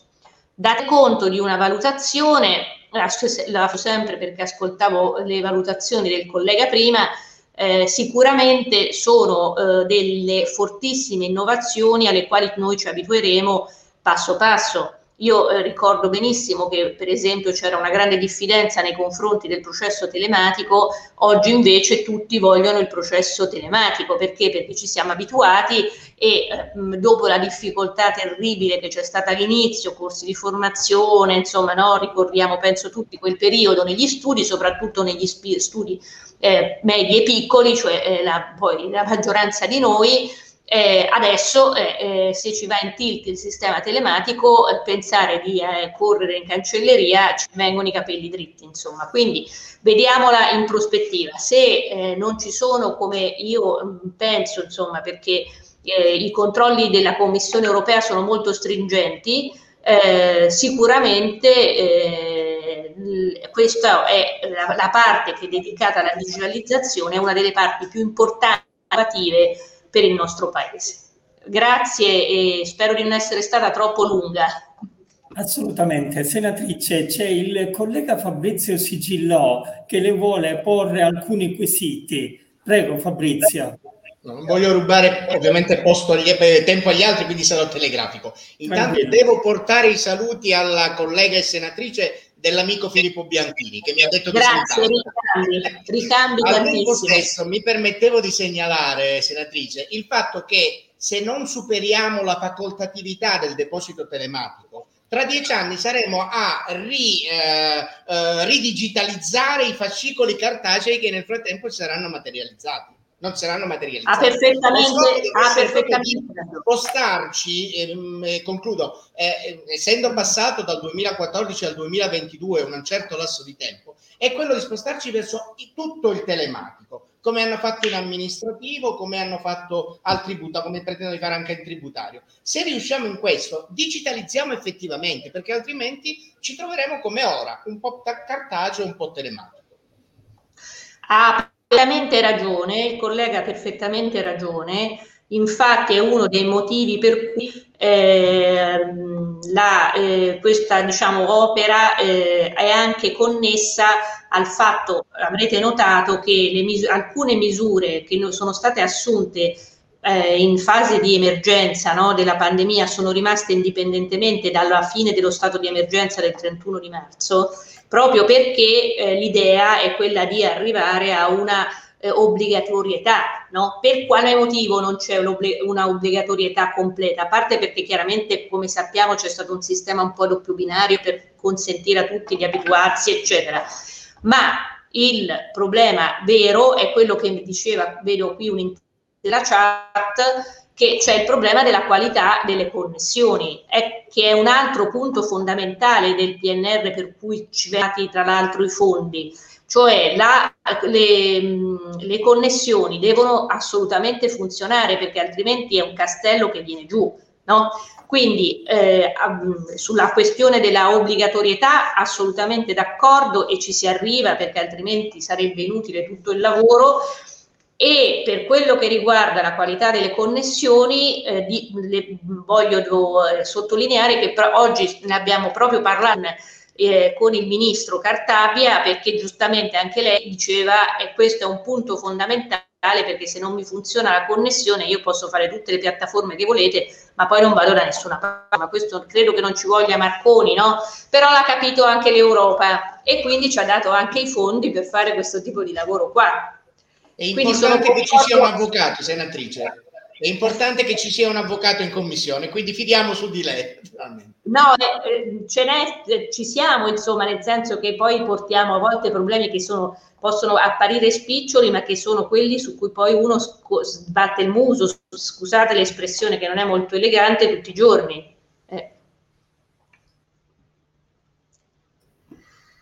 Va bene, posto. Benissimo, grazie senatrice, grazie. Allora, grazie.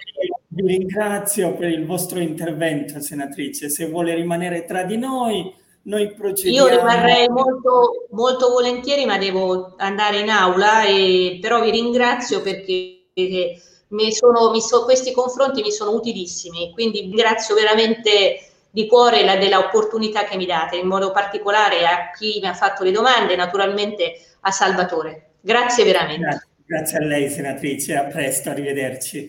Allora, adesso lascio subito la parola e ringrazio per il prezioso aiuto nella gestione di questo convegno in modalità webinar all'avvocato Edoardo Ferragina, vicepresidente Rete Ius Team, e gli lascio la parola. Prego Edoardo.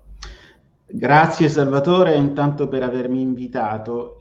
È mio obbligo, prima di iniziare la mia breve relazione, ringraziare Ius Team, Rete di Avvocati, che è un gruppo di avvocati di cui faccio parte, che da tempo ha sposato la causa della digitalizzazione dell'attività degli avvocati. Noi stiamo, come abbiamo un contratto di rete che ci lega, stiamo tentando di creare uno studio legale diffuso sul territorio, proprio avvalendoci dei mezzi che le moderne tecnologie ci danno a disposizione. Certo, poi ogni avvocato continuerà tradizionalmente a svolgere la propria attività, ma siamo coscienti del fatto che le tecnologie sono indispensabili nella vita e nell'attività lavorativa, e come è stato pressoché sottolineato da tutti quanti mi hanno preceduto, nel periodo di pandemia probabilmente non sarebbe stato possibile neanche svolgere l'attività professionale se non avessimo avuto la possibilità di utilizzare gli strumenti telematici. Per quel che invece è l'oggetto della mia relazione, io mi limiterò a parlare molto velocemente del processo tributario telematico. Chiaramente in seno a un evento del genere era impossibile, sarebbe stato assolutamente difficile tentare di parlare in maniera approfondita del processo tributario telematico, però ho pensato a una relazione che possa, avvicinare chi ancora, magari da avvocato civilista, da avvocato penalista, non ha mai avuto un approccio con il processo tributario telematico, e questo forse è uno degli altri problemi dell'informatizzazione della nostra attività giurisdizionale, perché in ogni ambito, ogni giurisdizione ha fatto da sé. Così abbiamo il processo civile telematico, il processo amministrativo telematico, il processo contabile telematico, adesso anche in Cassazione c'è un rito totalmente... No, chiedo scusa, non un rito, c'è un processo telematico di Cassazione che è anche diverso rispetto al processo civile telematico e che ha delle sue caratteristiche peculiari che oggettivamente non lo fanno funzionare neanche troppo bene, e in maniera diversa si è regolato il Ministero dell'Economia e delle Finanze, che poi è l'artefice principale quando si parla di processo tributario, perché dovete sapere che diversamente che degli altri plessi di giurisdizione, nell'ambito della giurisdizione tributaria è una delle parti del giudizio ad occuparsi anche del funzionamento della piattaforma informatica, ed è proprio il Ministero dell'Economia e delle Finanze che ha messo a disposizione i propri server per la gestione del processo tributario telematico attraverso il SIGIT, il sistema informativo della giustizia tributaria. Anche in ambito tributario la gestazione del processo tributario telematico è stata piuttosto lunga. Si è iniziato in Umbria, in Toscana nel 2015 in via sperimentale, poi via via con decreti direttoriali si è data la possibilità alle altre commissioni tributarie delle varie regioni italiane di ricevere gli atti in via telematica. Questa fase sperimentale si è completata nel 2017 e poi si è passati a una facoltatività, dopo la fase sperimentale in quale era facoltativo, è rimasta meglio facoltativa fino al 30 giugno del 2019, allorché è stato imposto dal Ministero dell'Economia e delle Finanze l'obbligatorietà del processo tributario telematico. Molte problematiche interpretative aveva sollevato all'epoca la disposizione, poi è intervenuta, come chi si occupa di diritto diritto tributario saprà, delle norme di interpretazione autentica che hanno dato la possibilità sostanzialmente a tutte le parti di dare avvio al processo telematico anche nel periodo in cui lo stesso era facoltativo. Si tratta, a mio avviso, di una scelta corretta e coerente con quelle che era lo spirito della riforma che ha introdotto il processo tributario telematico, e come per esempio ha sottolineato prima di me l'avvocato Fabrizio Sigillò, è chiaro che se non è obbligatorio molti tenderanno a non utilizzarlo, e proprio per questo addirittura il Ministero dell'Economia e delle Finanze riconosce degli incentivi agli uffici, riconosceva meglio degli incentivi agli uffici finché il processo tributario telematico era facoltativo per l'utilizzo del processo telematico stesso. Quindi la valutazione dei dirigenti era fatta anche sulla base del numero delle costituzioni telematiche avvenute prima che fosse introdotto l'obbligo dal 30 giugno del 2019. Ad oggi, o meglio dal 1 luglio 2019. Ad oggi allo Stato è possibile solo per i soggetti che stanno in giudizio senza assistenza tecnica e che al contempo non abbiano essi stessi la qualità di difensore abilitato di difendersi da sé nelle cause fino a 3.000 euro di valore, con l'obbligo tuttavia di indicare nel primo atto difensivo l'indirizzo di posta elettronica certificata al quale ricevere le comunicazioni. Quindi c'è anche per la parte che si difende in proprio e per la quale non vige l'obbligo del deposito telematico, c'è tuttavia l'obbligo di dotarsi di un indirizzo di posta elettronica certificata al quale ricevere le comunicazioni, non le notificazioni, quelle ovviamente saranno ricevute nelle eventuali successive fasi del giudizio in appello, ma le comunicazioni da parte della segreteria possono essere ricevute se e solo se la parte si dota di un indirizzo di posta elettronica certificata. In caso contrario, gli atti diretti alla parte che non ha eletto domicilio informatico saranno pubblicati presso l'albo della singola commissione tributaria. Detto questo, mi sembrava opportuno parlare di processo tributario telematico facendo delle analogie e valutando le differenze con il processo civile telematico, perché è vero che il processo civile telematico è stato ideato, è nato molto prima, e molti dei limiti del processo civile telematico dipendono anche dal periodo in cui lo stesso è stato ideato. Quando si è pensato di gestire con l'invio delle PEC, delle ricevute di accettazione, noi sappiamo tutti quelli che si sono occupati almeno una volta di un deposito in ambito di PCT, che sono necessari addirittura ricevere 4 comunicazioni a mezzo posta elettronica certificata per avere la certezza che un deposito sia andato a buon fine e l'atto sia visibile nel relativo fascicolo processuale. Però a me è capitato, per esempio, di costituirmi proprio dinanzi al giudice del lavoro di Crotone in una controversia molto complessa del valore di decine di milioni di euro, nella quale ci sono stati 30 depositi complementari, cioè 30 depositi successivi al primo. Quindi ho ricevuto oltre 120 PEC per una singola controversia. È chiaro che una situazione del genere non è facilmente gestibile né per l'ufficio che deve trasmettere tutte queste comunicazioni, né soprattutto per gli avvocati che si devono attrezzare per gestire una mole imponente di documenti informatici. Diversa invece la logica che sta a base del processo tributario telematico, che, come vi ho anticipato, sfrutta per intero le infrastrutture telematiche del Ministero dell'Economia e delle Finanze. E badate bene, le infrastrutture telematiche del Ministero dell'Economia e delle Finanze sono fra le più avanzate al mondo, perché gestiscono un numero enorme di informazioni. L'amministrazione finanziaria italiana è studiata anche da tanti omologhe istituzioni dei paesi europei proprio per la sua efficienza e per la capacità che ha di immagazzinare un numero enorme di dati. E quindi era quasi naturale che l'Agenzia delle Entrate, o meglio il Ministero dell'Economia e delle Finanze, che poi attraverso l'Agenzia delle Entrate gestisce l'accertamento dei tributi, dicevo, introducesse un sistema di gestione degli atti processuali facendo affidamento sulle proprie infrastrutture telematiche.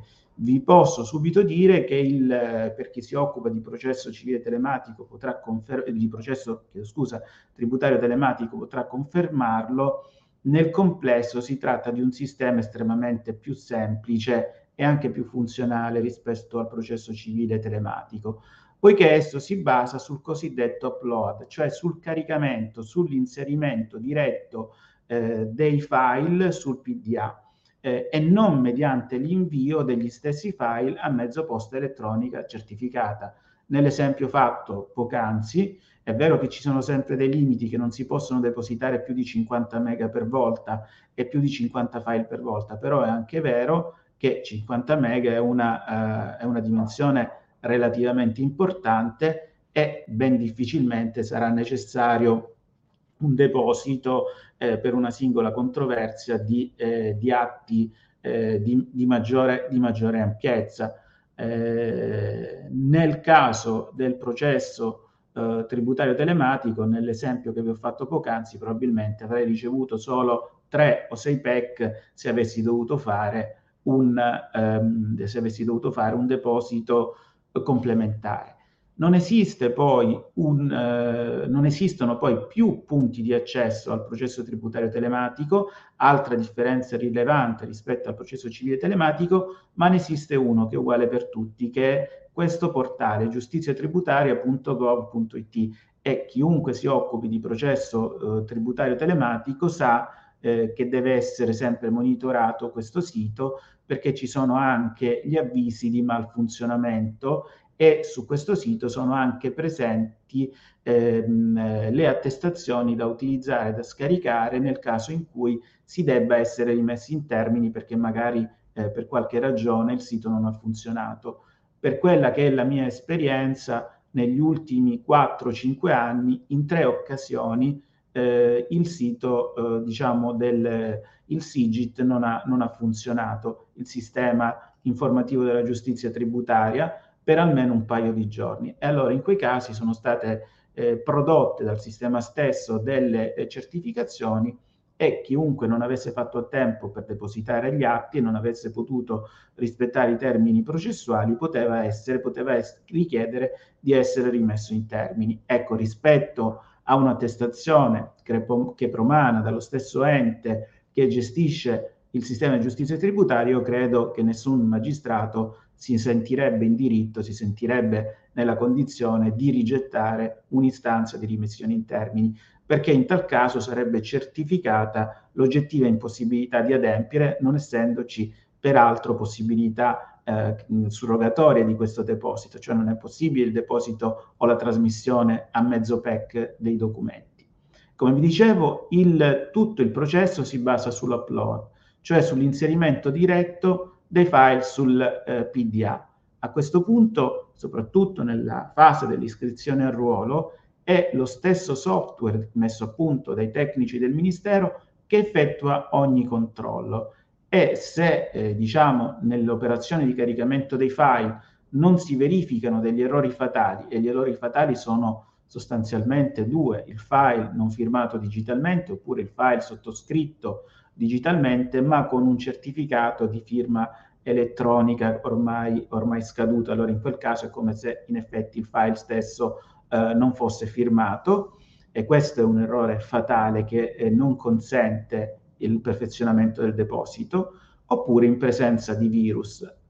In tali casi il sistema non accetterà l'atto, ma fatta eccezione per queste e per poche altre fattispecie, che peraltro sono facilmente evitabili, il sistema si limita a controllare i documenti, verifica che gli stessi abbiano le dimensioni richieste dalle norme tecniche, dal regolamento 163 del 2003, e in automatico, dopo qualche minuto dall'esecuzione, dalla trasmissione degli atti attraverso il SIGIT, genera non solo la ricevuta di avvenuta accettazione di questi documenti, ma anche, se si tratta di un'iscrizione al ruolo, anche il numero di ruolo generale ricorso in primo grado, di ruolo generale appello in caso di appello, e al contempo dalla possibilità a quanti non abbiano provveduto già nella fase di iscrizione al ruolo a effettuare il pagamento del contributo unificato, del contributo unificato tributario, il cosiddetto CUT,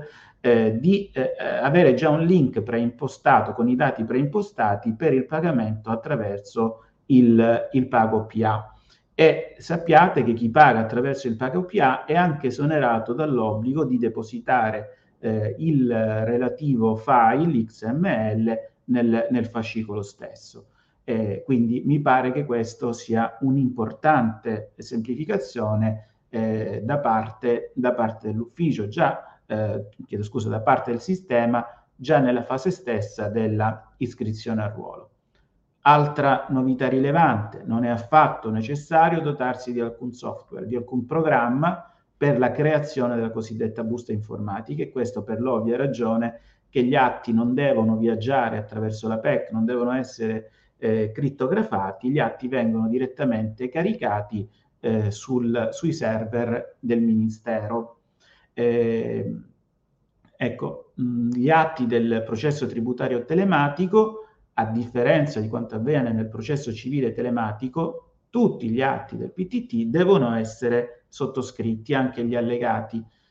Questo non è molto chiaro perché debba avvenire. È chiaro che il difensore dovrà sicuramente sottoscrivere l'atto principale, cioè il ricorso o le controdeduzioni, dovrà sottoscrivere la procura alle liti, sicuramente, come avviene anche nel processo civile tributario, però non si comprende il fatto per il quale anche tutti gli allegati debbano essere sottoscritti, anche perché diversamente da quel che si può ipotizzare, la sottoscrizione con dispositivo di firma digitale degli allegati non equivale ad attestazione di conformità all'originale degli stessi. Molti avevano pensato a questo. In realtà questo avviene solo per la procura alle liti, ma avviene per la procura alle liti perché c'è un'espressa disposizione del regolamento che consente di ritenere conforme all'originale la procura. Ovviamente parliamo di una procura ottenuta per scansione, quindi da un originale che parte da un originale analogico. In tal caso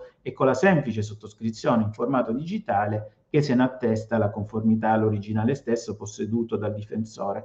In questo caso, dicevo, non è necessario un'attestazione di conformità né nella relata, che peraltro nel processo tributario telematico, allorché si provvede a notificare un atto, non è prevista, perché non si applica la legge 53 del 94, che è quella che utilizziamo per la notifica degli atti del processo civile, oppure anche in quello amministrativo, cioè parliamo delle notifiche in proprio degli avvocati, sia a mezzo PEC che quelle tradizionali.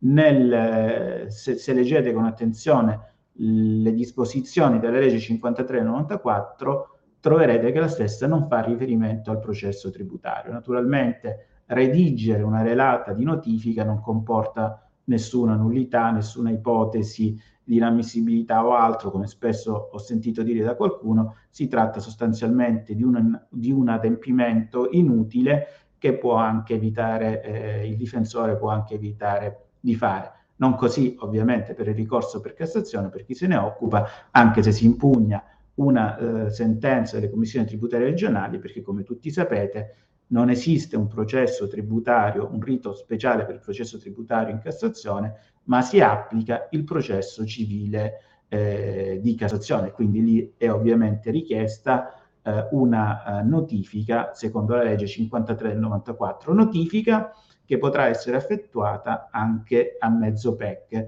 agli indirizzi che sono quelli censiti sull'IPA, sull'indice delle pubbliche amministrazioni. Diversamente da quanto avvenuto, ne ha parlato, lo ha accennato l'avvocato Sigillò, per le notifiche tradizionali, per il processo tributario telematico, l'IPA è stato sempre l'indirizzario al quale accedere per la notifica degli atti processuali. Così, se dovete notificare all'Agenzia delle Entrate di Crotone, di Catanzaro, di qualunque altra città italiana, troverete sull'IPA l'indirizzo PEC al quale effettuare la notifica. Questo indirizzo PEC ovviamente poi è indicato anche sull'atto da impugnare, perché sia lo Statuto del Contribuente che l'articolo 3 della legge 241 del 90 sugli atti amministrativi impongono agli uffici di indicare anche le modalità e i termini per la proposizione del ricorso, e da qui ovviamente sorge l'obbligo di indicare anche, oggi che i processi sono telematici, l'indicazione dell'indirizzo PEC al quale effettuare il ricorso. Però sappiate che questa indicazione deve coincidere con quella contenuta nell'indirizzo IPA. In caso di divergenze, mi è capitato di vederle per alcune amministrazioni locali che non avevano aggiornato le indicazioni contenute nei propri atti, è prudente effettuare ad entrambe, ma comunque non si sbaglia mai se la notifica è effettuata a mezzo PEC all'indirizzo censito nell'indice delle pubbliche amministrazioni. Altra differenza rilevante, soprattutto per noi avvocati, fra il processo tributario telematico e il processo civile telematico. Nel processo civile telematico noi nel 2012, non ricordo, forse 2013, siamo stati in automatico censiti grazie al lavoro che hanno fatto, credo, gli ordini professionali nel Reginde, e quindi siamo stati abilitati alla consultazione degli atti che ci riguardano attraverso il PCT. Non così invece per il processo tributario telematico. Quindi l'avvocato che voglia utilizzare il SIGIT, il sistema informativo della giustizia tributaria, ha un onere ulteriore rispetto a un avvocato che utilizza il PCT, perché si deve registrare al SIGIT. Questo perché? Perché purtroppo il novero dei soggetti abilitati alla difesa tecnica in commissione tributaria è molto diverso rispetto a quel che si potrebbe credere, perché non ci sono solo gli avvocati e i dottori commercialisti, come è giusto che siano, ma esistono tante altre figure professionali. Spesso nei corsi in cui sono chiamato a parlare di processo tributario telematico dico: mancano solo gli amministratori di condominio. Ora, non me ne vogliono gli amministratori di condominio, che spesso sono anche avvocati, però non tutti lo sono avvocati, e dare per esempio la possibilità al dipendente del CAF, che non ha nessuna laurea, non ha nessuna abilitazione, probabilmente non ha nessuna conoscenza approfondita dal punto di vista giuridico, né per la professione che svolge la deve avere, la possibilità di difendere anche su contenziosi molto tecnici che impongono l'adozione del processo tributario telematico, quindi registrazione al SIGIT o altro, mi pare oggettivamente un azzardo e anche poco rispettoso delle garanzie del contribuente. Esistono poi tantissimi altri soggetti, addirittura ancora oggi, se non ricordo male, in commissione tributaria, che sono fatte sostanzialmente da volontari, anche se molto più spesso i magistrati sono dei magistrati togati che vengono dalle giurisdizioni ordinarie, oppure dalla Corte dei Conti, oppure dal Tribunale amministrativo. Dicevo, però ancora oggi si trovano tanti magistrati non togati, e fra questi, se non ci sono dubbi e problemi nel fatto che operino come giudici tributari anche gli avvocati e i commercialisti, dovete sapere che ci sono anche, se non ricordo male, qualche geometra, ingegneri nucleari o altri che nella vita hanno avuto l'unico merito di lavorare per oltre 5-10 anni, non ricordo bene, come dirigenti nelle pubbliche amministrazioni, e questo li abilitava a diventare magistrati tributari per titoli. Queste categorie fortunatamente con i nuovi e più recenti requisiti stanno sparendo, e non perché si abbia qualcosa contro, molti probabilmente erano anche capaci di svolgere questa attività, ma è chiaro che non ci si può basare sulle capacità del singolo, devono essere requisiti predeterminati che possano garantire per tutti una competenza che una materia peraltro estremamente tecnica richiede. Sul punto, sapete, poi a breve dovrebbe, sempre grazie ai fondi del PNRR, dovrebbe esserci la riforma della giustizia tributaria, che tutti ci auguriamo preveda un magistrato specializzato, assunto per concorso, e che si occupi a tempo pieno di processo tributario, telematico o meno che sia. Nel processo tributario telematico non vi è l'obbligo, proprio per i motivi che ho accennato, per il giudice di depositare in formato digitale i propri atti. E questo perché? Perché circa il 50% a luglio del 2020 dei magistrati non togati non avevano il dispositivo di firma digitale, perché non esercitando la professione non erano tenuti ad averlo. Non avendo un dispositivo di firma digitale era impossibile pretendere che gli stessi depositassero in formato digitale i propri atti. Devo dire che in pochi mesi questa lacuna, grave lacuna, è stata colmata dal Consiglio di Presidenza di Giustizia Tributaria, dotando velocemente i magistrati, e oggi moltissime commissioni tributarie, anche in quelle calabresi, oppure per quel che è la mia esperienza a Roma, in Toscana o anche in Lombardia, le sentenze sono emesse in formato digitale, i verbali si tengono con trattazione da remoto e vengono poi firmati digitalmente dai vari componenti del collegio, che ormai sostanzialmente tutti hanno un dispositivo di firma digitale. Nel processo civile telematico, come è stato più volte detto, pervengono al depositante 4 PEC e questo comporta degli oneri di gestione del deposito molto rilevanti, perché anche, come ci ha detto la prima relatrice, l'avvocato Maela Coccato, sarebbe opportuno, quantomeno la quarta PEC e la seconda, che è quella che certifica l'avvenuto deposito, siano conservate a norma, ma la conservazione a norma ha costi notevoli, e quindi eliminare queste 4 PEC potrebbe essere, diciamo, utile anche per un risparmio notevole, ma anche per gli oneri, anche organizzativi, che ne derivano. Non è così semplice una conservazione a norma delle PEC, a meno che non ci si rivolga direttamente al gestore della PEC, allora in questo caso è più facile.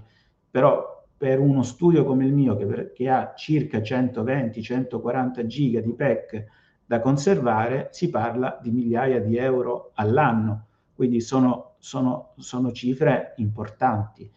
Nel processo tributario telematico le PEC sostanzialmente sono 2. Importanti, quella con la quale viene comunicata l'avvenuta iscrizione al ruolo, cioè che il ricorso è andato a buon fine, oppure nei casi in cui si tratti di un atto endoprocessuale o di una costituzione in giudizio, magari in grado di appello, è il cosiddetto abbinamento al fascicolo informatico.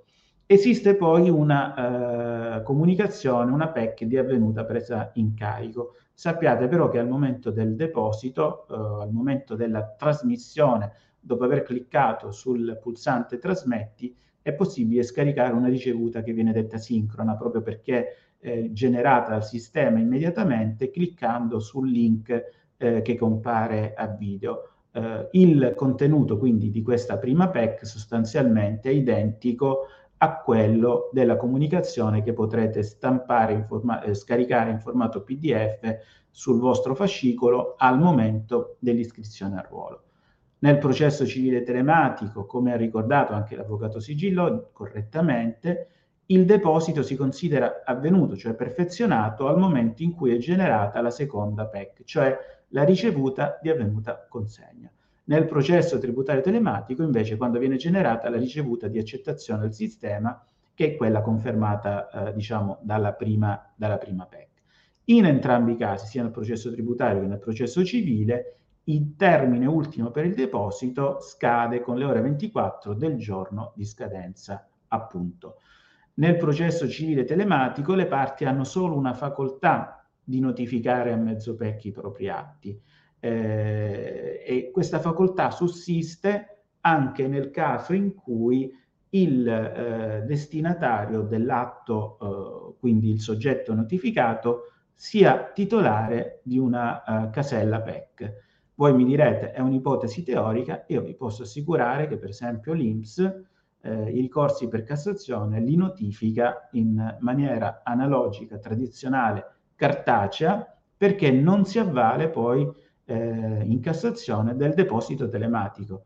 Ora, sappiate che il 50% o forse anche di più delle pendenze nella sezione lavoro in Cassazione vedono come una delle due controparti sempre l'istituto, l'INPS. Quindi parliamo di un soggetto che deposita decine e decine, se non migliaia di ricorsi all'anno e comunque al mese. Eppure un'amministrazione pubblica così importante non si è dotata di un assetto organizzativo che le consente di effettuare questi depositi in maniera digitale e pertanto preferisce non notificare a mezzo PEC.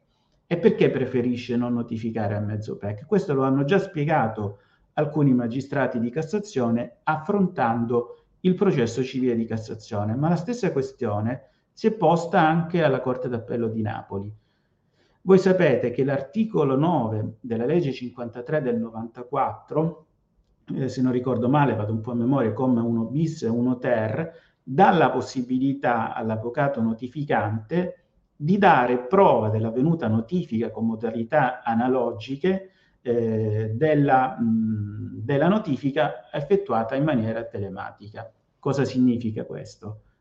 Significa che nei casi in cui effettua la notifica telematica, pensate e poi debba andare a scrivere la controversia dinanzi a un giudice di pace, ha la possibilità, se non l'obbligo, visto che ancora non esiste il processo civile telematico dinanzi al giudice di pace, di stampare l'atto notificato accompagnato dalle ricevute di accettazione e consegna e da un'attestazione di conformità che redige l'avvocato che ha provveduto al deposito.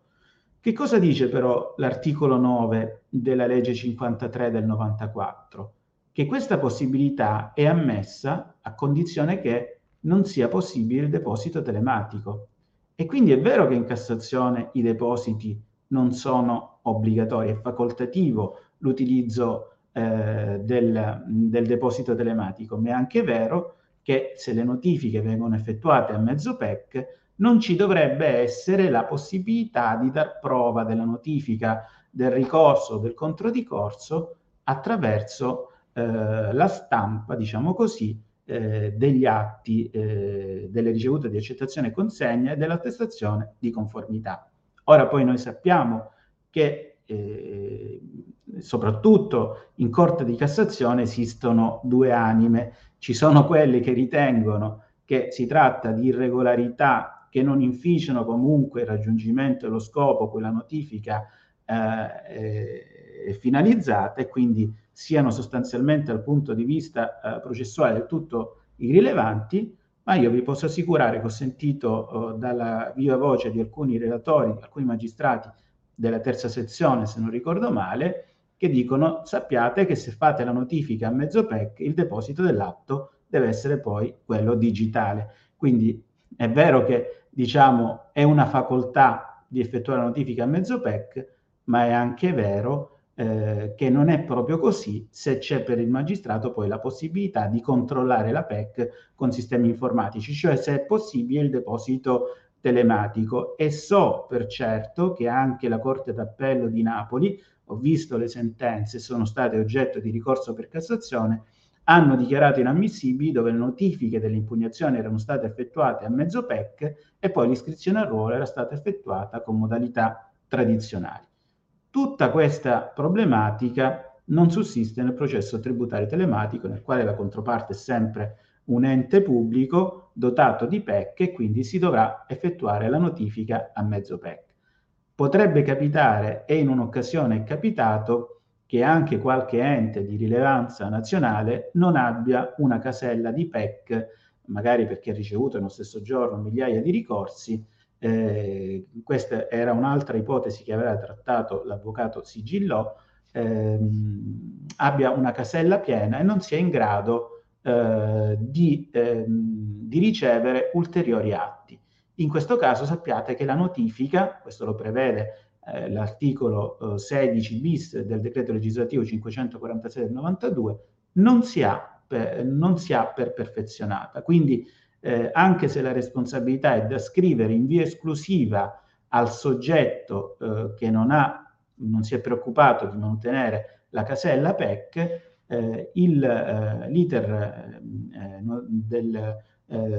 la notifica di quest'atto non si intende perfezionata. E allora cosa si deve fare in questi casi? Si dovrà riprendere l'iter notificatorio velocemente.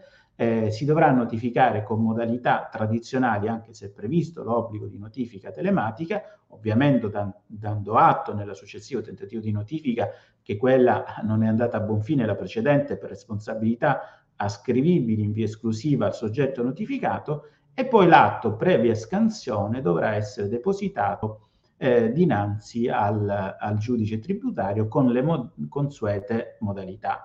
Sappiate che in un caso del genere non bisogna mai attendere l'autorizzazione del giudice per riprendere l'iter notificatorio, cioè non bisognerà andare davanti al giudice in commissione e chiedere che siano i magistrati a rimettere nei termini il soggetto notificante, perché è un onere del notificante, questo lo hanno ripetuto più volte anche le sezioni unite, riprendere l'iter notificatorio, concludere e notificare l'atto con modalità analogiche, ove non sia possibile, ripeto, la notifica normale, che è quella con modalità tradizionali. Nel processo civile telematico le notifiche si eseguono conformemente al disposto dell'articolo 3 bis della legge 53 del 94. Tutti gli avvocati, per il fatto di essere iscritti al relativo albo professionale, sono abilitati di diritto alla notifica a mezzo PEC. Non così invece per le notifiche analogiche 53-94, per le quali invece occorre un'espressa autorizzazione da parte del Consiglio dell'Ordine di appartenenza. Tutte le notifiche si eseguono ai soggetti, possono essere eseguite nei confronti degli enti censiti nei pubblici registri. Nel caso del processo tributario, i pubblici registri si intendono, l'abbiamo detto già in precedenza, oggi dal 20 luglio 2020 anche l'IPA, ma prima era il registro delle pubbliche amministrazioni, era solo il registro delle pubbliche amministrazioni. Oggi è anche l'IPA, l'indice delle pubbliche amministrazioni, che potrete tranquillamente visionare senza autenticarvi a questo indirizzo che vedete in sovrainversione sulla slide, indicepa.gov.it, ai sensi dell'articolo 7 del regolamento. Nel processo civile telematico la possibilità di notificare a un indirizzo estratto dall'IPA esiste a condizione che non ci sia un ulteriore indirizzo censito nel registro delle pubbliche amministrazioni. Nel processo tributario telematico invece la notifica si fa sempre e solo all'indice, all'indirizzo PEC estratto dall'indice IPA. Quanto al formato degli atti, nel processo civile telematico è previsto che quelli nativamente digitali siano depositati in formato PDF testo, cioè a seguito di conversione del file Word. Questa è una cosa che ormai penso appartenga al patrimonio conoscitivo di tutti noi. Nel processo tributario telematico è richiesto qualcosa in più, che gli atti siano formati nel PDF A1A e A1B. Nulla di particolarmente difficile, nulla di trascendentale, si tratta solo di un formato che conserva le caratteristiche conforme a uno standard internazionale, che conserva determinate caratteristiche nel tempo. Ove mai non vi preoccupiate di convertire gli atti correttamente in questi formati, sappiate che dal punto di vista processuale non c'è nessuna sanzione, quindi l'atto sarà acquisito al sistema. Come ricorderà chi usa il processo tributario telematico già da tempo, nelle ricevute che pervenivano a mezzo PEC dall'ufficio, quelle dove erano elencati gli atti oggetti di deposito, veniva solo precisato che alcuni atti erano stati depositati in un formato non conforme. Oggi nel fascicolo informatico compare sempre questa dicitura, file non conforme nell'allegato, però dal punto di vista processuale non c'è nessuna sanzione, l'atto è stato correttamente acquisito al sistema, verrà utilizzato se necessario dal magistrato ai fini della decisione. Quindi è opportuno, ma non è necessario utilizzare questi formati che sono stabiliti nel regolamento.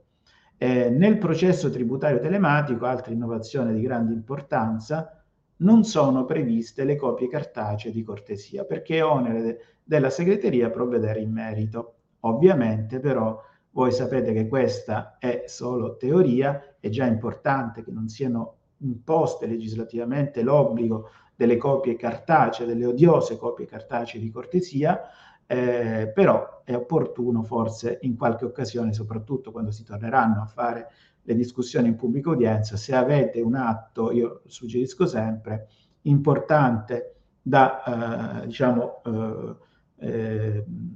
far vedere al magistrato, far leggere al magistrato con maggiore attenzione, magari depositarlo anche in formato cartaceo, perché sappiate che la lamentela che viene da molti magistrati è quella di non riuscire per la particolare ideazione, cioè per la particolare modalità di funzionamento del processo tributario telematico, di non riuscire a comprendere in maniera ordinata i depositi, anche perché molti hanno la cattiva abitudine di non numerarli nello stesso modo nel quale vengono indicati negli atti o di non numerarli affatto. E questo poi diventa un problema per il magistrato che deve andarli a leggere.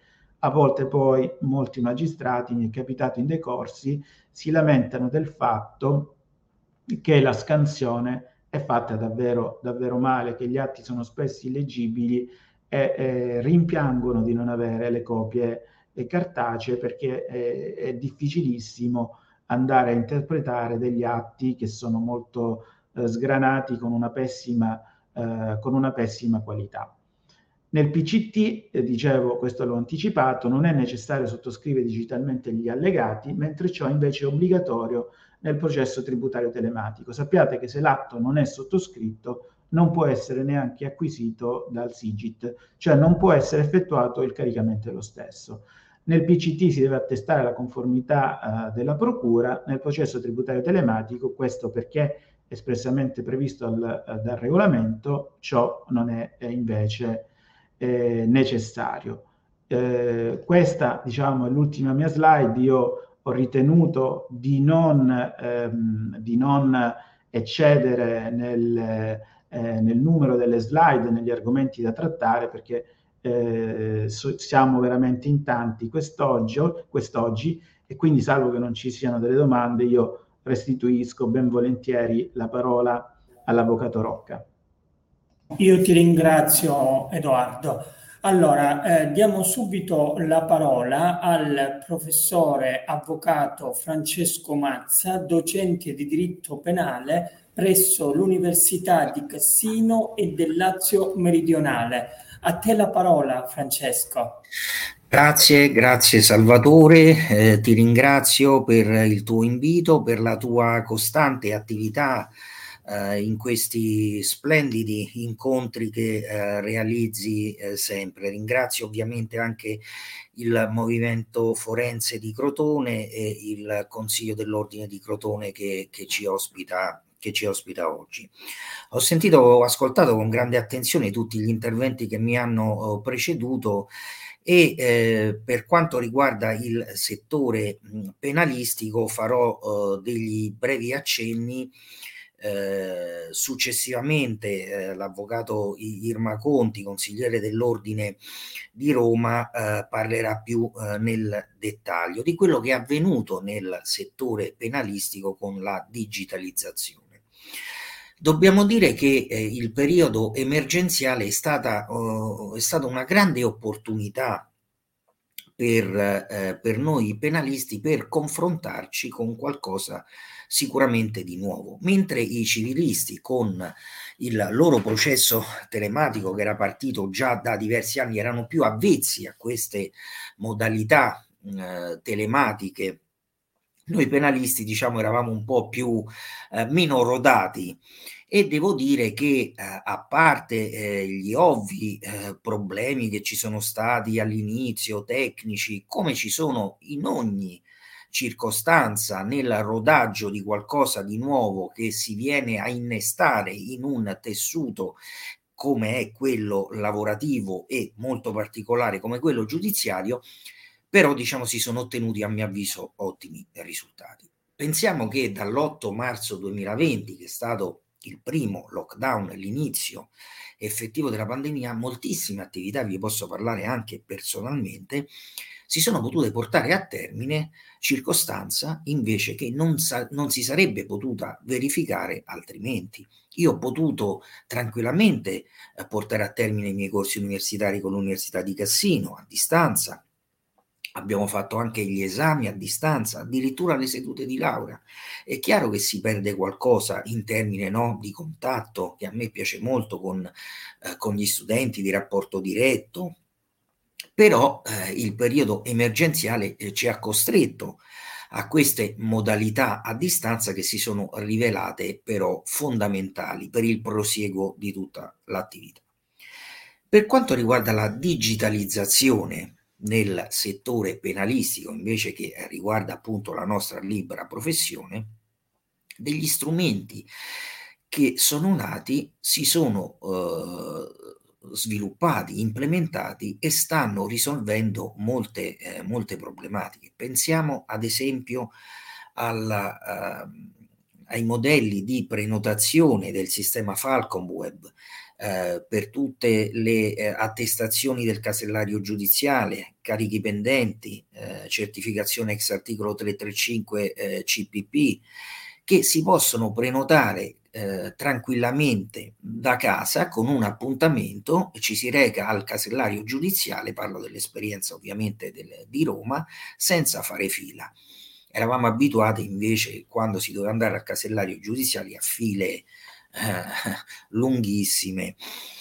Per quanto riguarda il deposito degli atti, anche questa è una novità. Attraverso le varie PEC dei vari uffici, sia della procura che del tribunale, possiamo addivenire al deposito di tantissima documentazione, che quindi ci rende così più leggero il carico, quando invece ci dovevamo recare personalmente nelle cancellerie, aspettare le file. Adesso o tramite PEC o tramite appuntamento, come ad esempio la visione dei fascicoli dopo la notifica ex articolo 415 bis CPP. Ecco, una organizzazione che, almeno parlo per l'esperienza del Tribunale di Roma, la definisco sicuramente positiva, e grazie all'enorme impegno del mio presidente, del presidente Antonino Galletti, dell'avvocato Irma Conte, di tutto il Consiglio dell'Ordine di Roma, che ha cercato di alleviare al massimo le sofferenze ovviamente di quello che è il tribunale più grande d'Italia, uno dei più grandi d'Europa come numero di procedimenti, come numero di avvocati. Ecco che quindi il deposito e l'utilizzazione delle varie PEC, dei vari uffici, ci consente, ovviamente tramite firma anche digitale, importante anche per noi penalisti che non eravamo abituati prima, la firma digitale nei vari formati CAD, PADES, per i vari atti che poi si vanno a depositare, anche le opposizioni alla richiesta di archiviazione nelle varie procure su tutto il territorio nazionale. E pensate, prima, quando ci dovevamo mettere in treno, andare a Trieste a depositare un'opposizione alla richiesta di archiviazione o delegare un sostituto, adesso tranquillamente da casa prepariamo la nostra opposizione e tramite portale la depositiamo. Ecco che in un periodo così difficile, emergenziale, quando non ci si può spostare, quando i collegamenti sono difficili, quando qualcuno di noi è positivo al Covid, non si può muovere, questo ci consente comunque di lavorare, di portare a termine e di non paralizzare, che sarebbe stata una catastrofe enorme, la macchina della giustizia. Altro discorso, e su questo ho qualche riserva in più, su quello che è il processo a distanza, il processo da remoto. È chiaro che per determinate attività che a mio avviso non arrivino fino all'apertura del dibattimento, io sono assolutamente favorevole.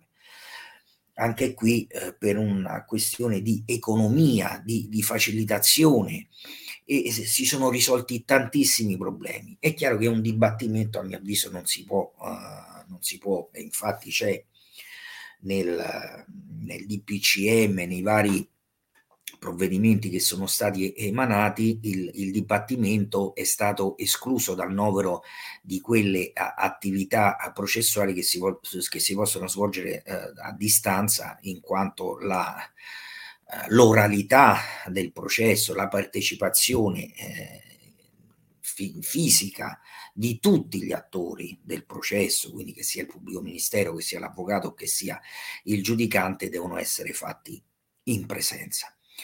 Io vi ringrazio per l'attenzione, lascio la parola a Salvatore Rocca, che la darà ad Irma Conti, che farà un intervento ancora più addentro nella digitalizzazione del mondo penalistico. Grazie sempre Salvatore, e ringrazio tutti i colleghi che ci hanno ascoltato. Grazie. Grazie a te Francesco, grazie per il tuo intervento. Allora, lasciamo subito la parola all'avvocato Irma Conti, consigliere dell'Ordine degli Avvocati di Roma, referente commissione penale presso il COA di Roma e presidente nazionale dell'Associazione Donne Giuriste d'Italia.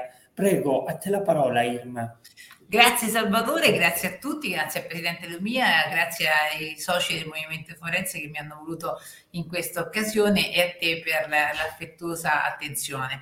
Intanto porto anche il saluto ovviamente dell'Associazione Donne Giuriste, e devo dire che il digitale, il telematico, si pone in perfetto al passo con il percorso che noi cerchiamo di fare sulla parità di genere e sulla conciliazione casa-famiglia-lavoro, perché in uno dei convegni che abbiamo fatto durante la pandemia una collega disse che in questo modo non ha più necessità di accedere fisicamente al tribunale e poteva tranquillamente depositare sul portale telematico.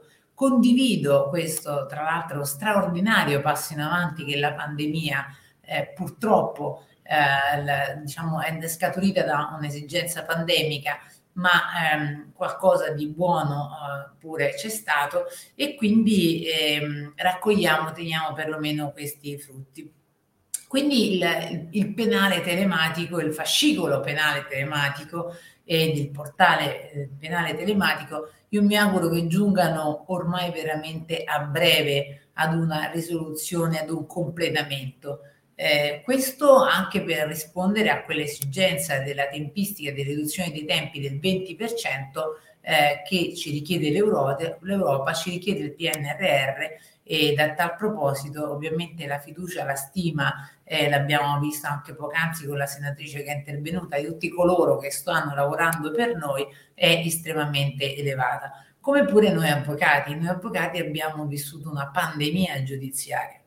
Noi avvocati ci siamo cimentati tra il presidente Galletti qui a Roma una volta ha fatto un'intervista, erano chili di provvedimenti per come depositare, per come accedere in tribunale, abbiamo avuto veramente il quadruplo degli adempimenti rispetto alla riduzione alle chiusure che abbiamo visto dinanzi ai nostri occhi, dei nostri studi.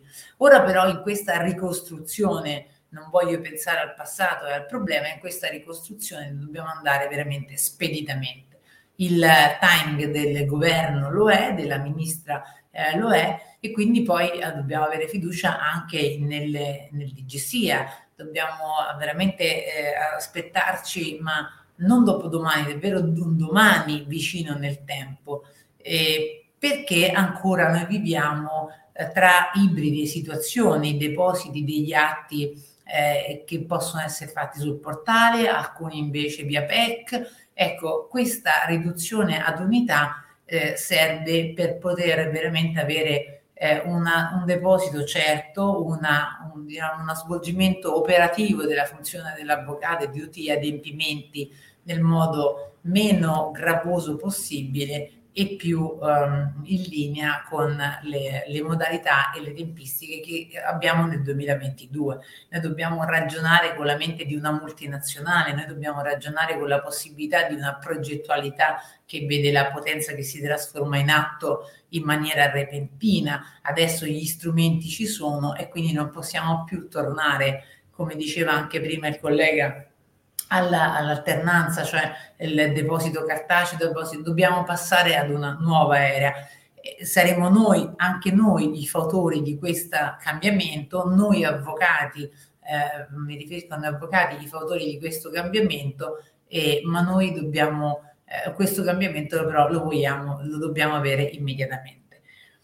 Breve passo indietro per dire, io non ho preparato un intervento dettagliato e tra l'altro è veramente estremamente interessante come il collega sul diritto tributario, che veramente quello per esempio forse è un esempio da tenere in considerazione. Io non faccio diritto tributario, non mi sono cimentata nel deposito, ma tutti mi dicono che essere, e forse l'abbiamo anche visto prima, essere particolarmente agevole, essere particolarmente funzionante, perché noi dobbiamo avere un sistema che funziona, perché delle disfunzioni le dobbiamo abbandonare e lasciare al passato per non avere una giustizia che sia più in linea con l'equo processo e con la professionalità sempre più qualificata, sempre più elevata dell'avvocatura. Quindi in questo deve essere tutto allo stesso livello per poter avere una giustizia sicuramente più efficiente. Dicevo, facciamo un passo nel 2020, quando abbiamo, durante la pandemia e con all'inizio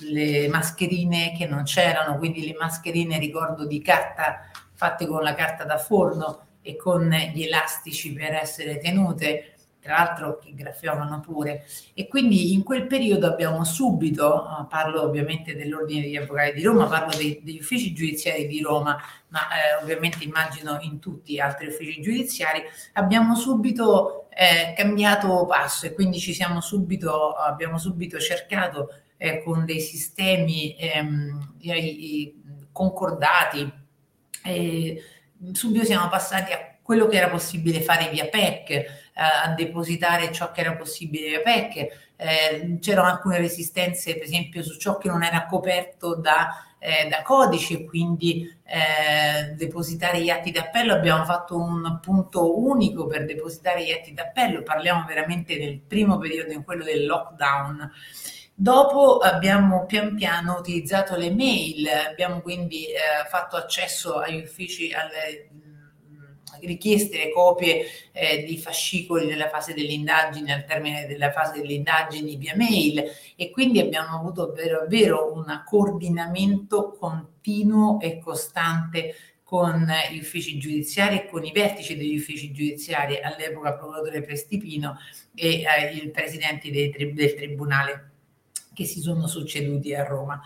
E poi abbiamo, facendo un salto in avanti, siamo arrivati al sistema PagoPA, che è per esempio un dato concreto, un sintomo concreto, cioè PagoPA esisteva già, ma noi l'abbiamo utilizzato solo in questi giorni, eppure basta un click per avere il pagamento, per avere la ricevuta, praticamente la prova del pagamento, e come ci spiegava prima molto più puntualmente, per avere l'efficacia, cioè la prova nel fascicolo già del pagamento fatto con PagoPA.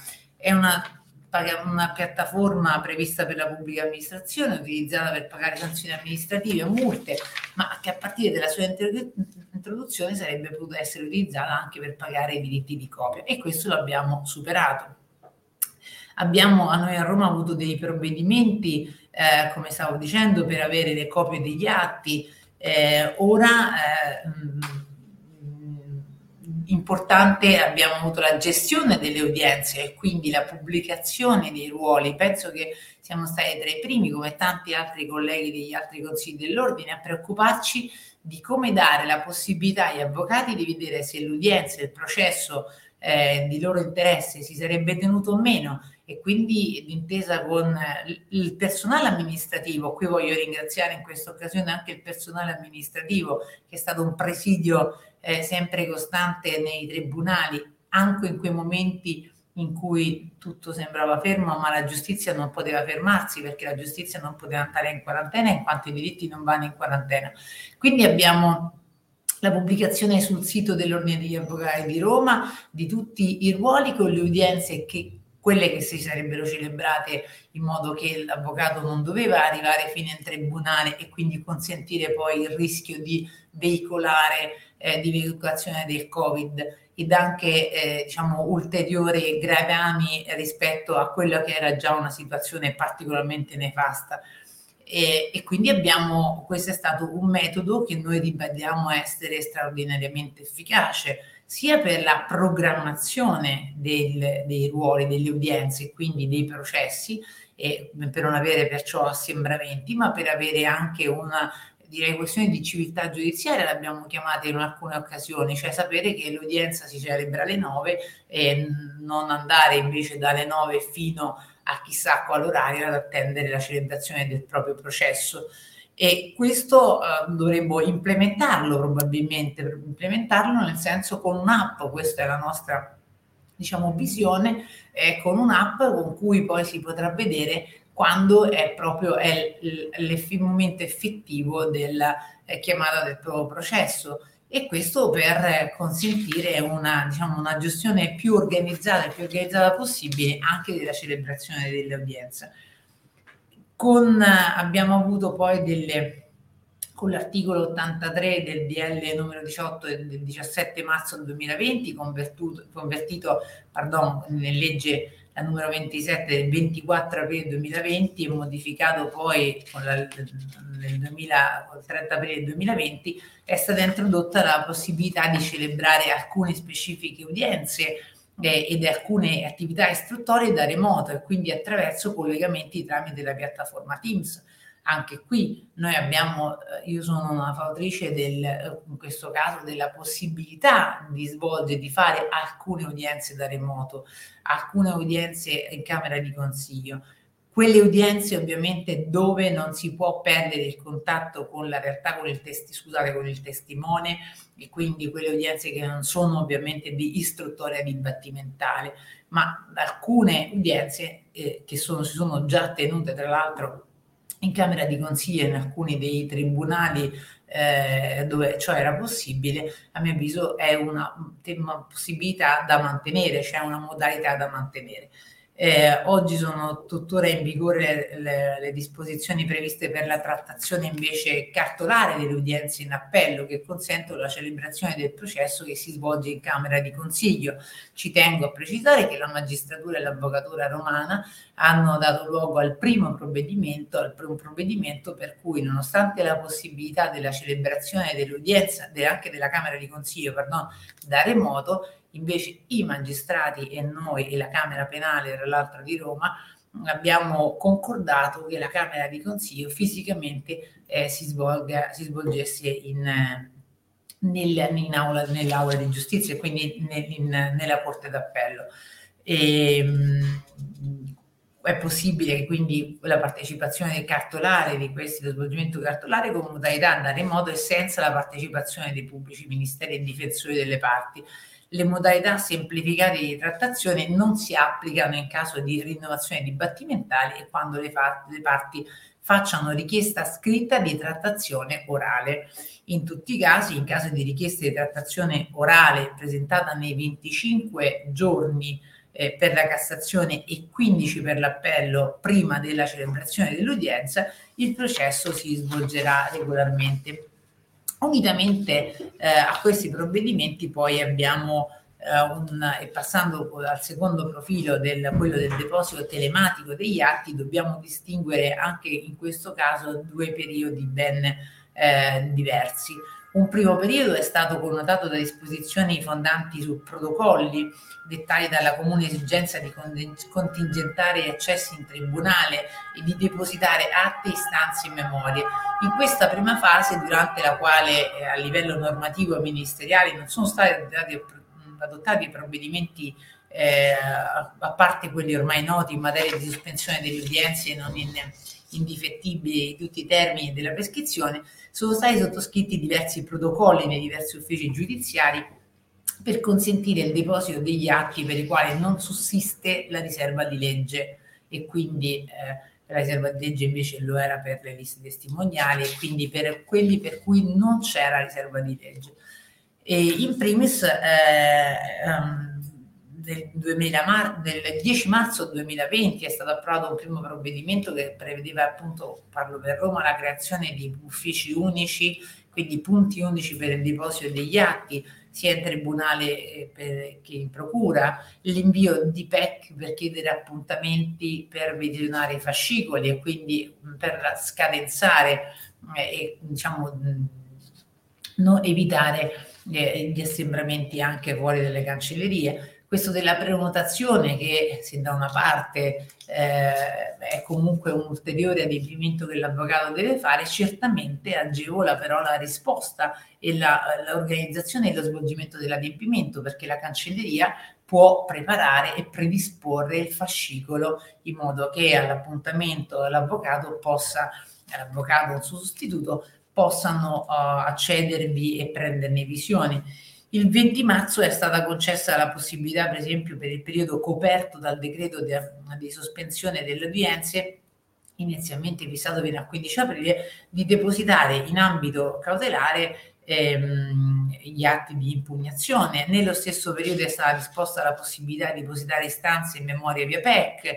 Quindi ci sono state una serie di buone prassi operative e è stato approvato un primo protocollo con la procura per il deposito degli atti relativi ai procedimenti già pendenti, per i quali è intervenuta la nomina di un difensore, e quindi è stata istituita una PEC ad hoc. A livello nazionale il primo intervento per cercare di uniformare quanto stabilito dai diversi protocolli, perché ovviamente ci siamo dati tutti da fare sul territorio nazionale, e in tema di depositi telematici risale al 1 maggio 2020. Oggi in qualche modo lo diciamo con leggerezza, ma io ho avvertito la responsabilità degli avvocati che dovevano depositare, la necessità dell'avvocato che non poteva non rispondere alla chiamata di giustizia da parte dei cittadini. E questo è quello che certamente non dimenticherò mai, ma che dobbiamo oggi con orgoglio vedere anche come la nostra tenacia, la nostra determinazione di svolgere la nostra funzione anche durante la pandemia, veramente ad altissimo e con un grandissimo senso di responsabilità e di impegno. Quindi dicevo, il 1 maggio 2020 con il DL 30 aprile 2020 che ha modificato, anche se inizialmente solo direi sulla carta, l'articolo 83 del DL 17 marzo 2020 numero 18. Con questo decreto, poi ulteriormente modificato in sede di conversione, è stata quindi introdotta la piattaforma che ormai tutti conosciamo come il famoso portale dei depositi penali. A tale decreto ha fatto seguito il primo di tanti provvedimenti del DG SIA dell'11 maggio che ha stabilito 11 maggio 2020 che ha stabilito i primi parametri tecnici per il deposito degli atti, che ormai direi conosciamo tutti, e sono il file nativo digitale in PDF per gli atti, un massimo di 30 MB di dimensioni e 200 dpi di risoluzione, atto firmato digitalmente in PADES o CADES, allegati scansiti per immagine in PDF.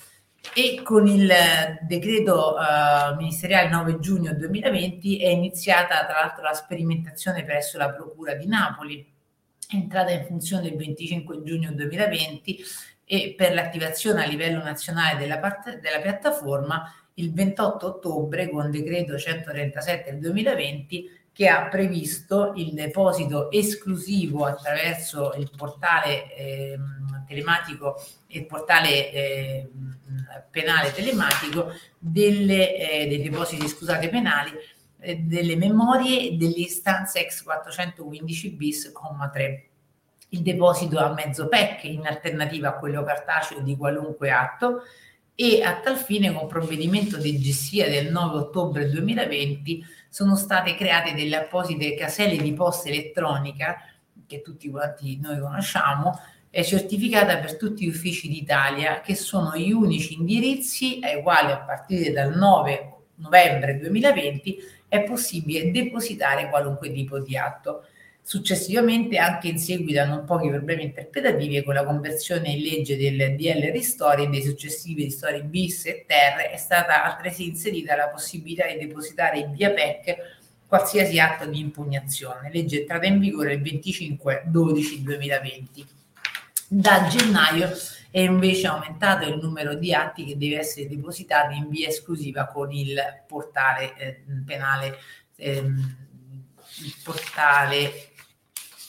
penale scusate che mi manca sempre, ecco qua, dei depositi penali, portale dei depositi penali. E quindi con il DM infatti è stato previsto il deposito di nomine, revoche, rinuncia al mandato, opposizione a richiesta di archiviazione, denunce e querele, tutto sul portale.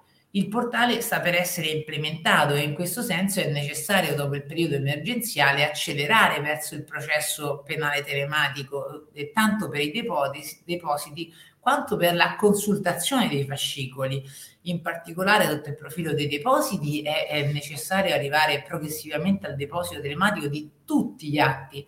Non possiamo avere ancora delle situazioni, alcune in un modo ed altre in un altro modo, perché questo rientra sempre in quella difficoltà poi che gli avvocati ancora incontrano. Deve essere fornito un riscontro tramite comunicazione o notifica dal portale relativa all'esito del deposito, soprattutto laddove è previsto un termine a pena di decadenza e inammissibilità dall'atto. All'inizio ricordo che la certificazione della ricevuta non indicava il tipo di atto che si era depositato. Questo è stato fatto rilevare ed è stata portata subito questa accortezza, accorgimento, che ovviamente rende tutti molto più tranquilli. Deve essere inoltre prevista la possibilità di depositare in allegato ad atti o memorie file, audio, video. Ormai tutti quanti viaggiamo con i nostri assistiti che ci inoltrano il video, che ci dicono, ci fanno vedere il file, quindi tutto ciò che riguarda ormai la quotidianità nel processo penale del 2020. La piattaforma, direi, al di là delle attuali problematiche tecniche, dovrebbe al contrario consentire tanto di accedere telepaticamente al fascicolo nella massima sicurezza e in linea con le norme processuali, e direi già in linea con altri paesi europei e non europei, e quindi accedere sia al fascicolo per il deposito che per il rilievo degli atti. E qui parlo, come alcuni di voi già sanno, della fase sperimentale che stanno facendo a Milano e a Palermo. Hanno individuato questi due uffici giudiziari per scaricare gli atti, quindi nel momento in cui arriva l'avviso di conclusione delle indagini non ci dovremo più preoccupare di inoltrare la richiesta o accedere fisicamente, ma immagino che ben pochi adesso lo facciano, o formulare la richiesta di estrazione copia, che allo Stato per noi a Roma è possibile solo copia del fascicolo integrale, ma si apre già nell'esperienza che vediamo nei processi milanesi o palermitani, nelle fasi, nei procedimenti in procura, si accede a 415 bis con un'ulteriore casella che si può aprire nel termine dei 20 giorni, quindi per cui il fascicolo è a disposizione della parte per estrarne copia, si scarica, scusate l'espressione, ma veramente si preleva, in questo modo si preleva il contenuto del fascicolo, quindi se ne fa una copia. che si può tranquillamente quindi memorizzare sul proprio computer. Quindi è questo il futuro per quanto riguarda l'accesso al fascicolo.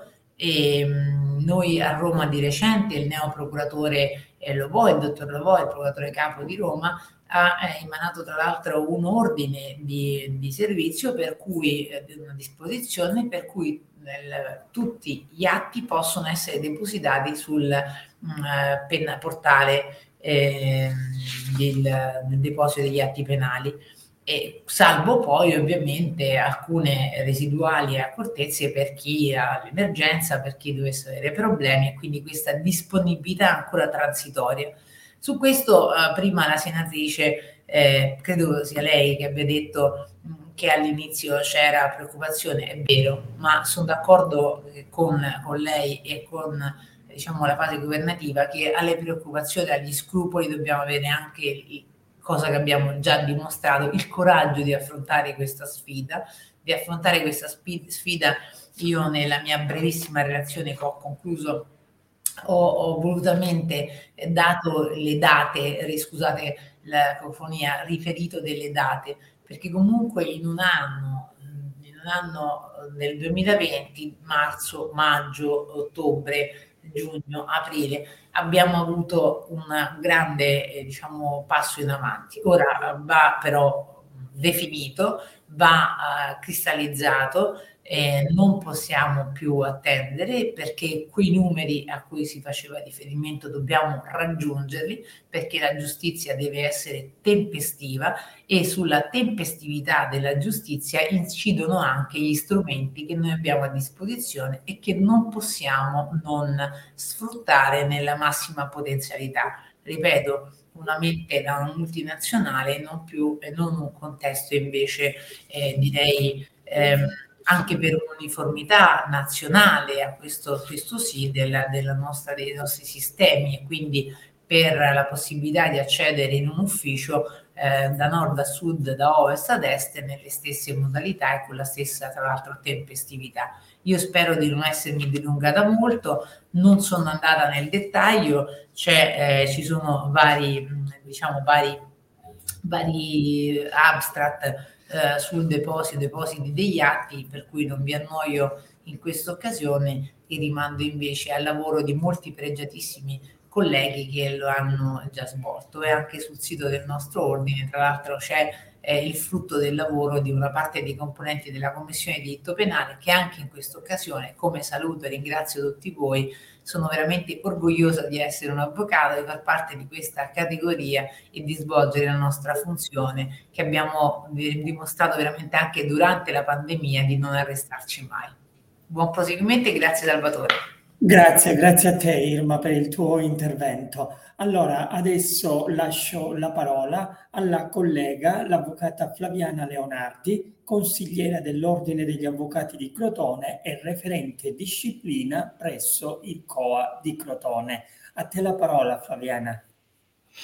Buonasera a tutti, bentrovati. Un doverosissimo ringraziamento al Movimento Forense, al Consiglio dell'Ordine degli Avvocati di Crotone, agli illustri relatori che mi hanno preceduto e che sicuramente più di me vi avranno spiegato cose importantissime, e un grazie e il mio personale ringraziamento e il mio personale applauso a Salvatore, l'avvocato Rocca, che è sempre veramente impareggiabile. Detto questo, io sarò breve e vi traccerò una breve delineazione di quella che è l'attuale normativa relativa alla possibilità per gli avvocati di avvalersi del web e dei social network in generale per comunicare e promuovere la propria attività. Quindi cureremo gli aspetti deontologici. E dunque, Innanzitutto la mia brevissima premessa è questa, è che il mondo digitale in qualche modo ha fatto passare anche la categoria degli avvocati dal passaparola al legal marketing, e rispetto ad esperienze di altri paesi europei il rapporto tra l'avvocatura italiana e i mezzi pubblicitari in generale diciamo che piuttosto complesso e travagliato, complice, specie nel passato, l'esistenza di una normativa, anzi di normative deontologiche molto restrittive in materia. Oggi qualcosa è cambiato. Oggi l'avvocato può avvalersi del web, dei social network, appunto per comunicare e promuovere la propria attività, dovendo però attenersi a determinati requisiti a partire dal carattere conoscitivo della pubblicità. Ecco quindi che ci troviamo dinanzi ad una serie di regole che governano la comunicazione della professionalità e in questo senso assumono anche una doppia rilevanza, se vogliamo, perché da un lato vediamo i doveri che disciplinano la divulgazione dell'informazione, la quale non deve sfociare assolutamente, sappiamo, nella menzogna, nell'esagerazione delle proprie qualità, nell'esaltazione, diciamo, delle proprie qualità o della propria attività o nella comparazione scorretta con l'operato di altri colleghi, e dall'altro lato invece i doveri che governano la professione in ogni suo aspetto, abbiamo appunto li vediamo dallo svolgimento dell'attività fino alla promozione dell'attività stessa, passando anche dalla condotta quotidiana. Tuttavia, dal punto di vista della contestualizzazione della comunicazione professionale, la vera svolta la vediamo nell'era digitale con la modifica dell'articolo 35 del codice deontologico. Infatti, se questo articolo conseguiva l'utilizzo di domini a fini informativi, esclusivamente parliamo di siti web con domini appunto propri, senza reindirizzamento e direttamente riconducibili all'avvocato o al studio legale associato o alla società degli avvocati stessi, la nuova formulazione dell'articolo 35 del nostro codice deontologico ha eliminato il riferimento esplicito al sito, sostituendolo con la locuzione quali che siano i mezzi utilizzati. E per rendere le informazioni, andando cioè ad inglobare le nuove forme di condivisione della professionalità, ed in particolare mi riferisco ai social network.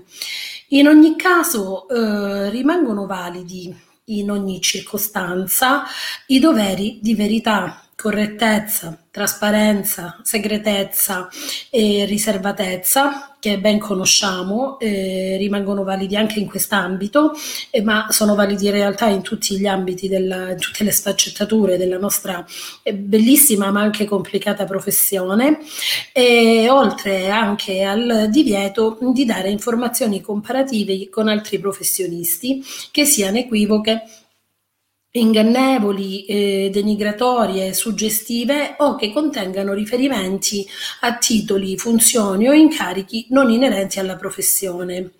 Tra l'altro questo tipo di attività potrebbero poi sfociare, condurre all'integrazione di un'ipotesi di accaparramento della clientela, espressamente poi vietata dall'articolo 37 dello stesso nostro codice deontologico.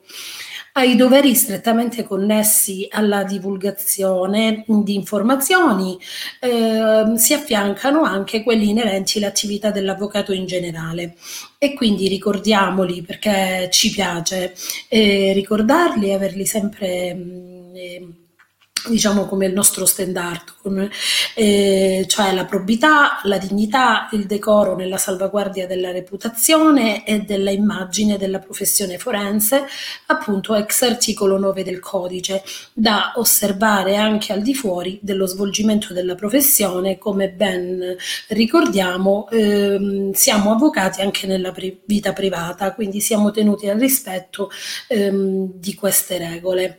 A chiarire, torniamo all'aspetto, diciamo, deontologico in senso proprio, è un chiarimento delle regole che ho appena esposto, ci giunge, a chiarimento di queste regole ci giungono innumerevoli interventi del Consiglio Nazionale Forense, i quali hanno il pregio e l'utilità di applicare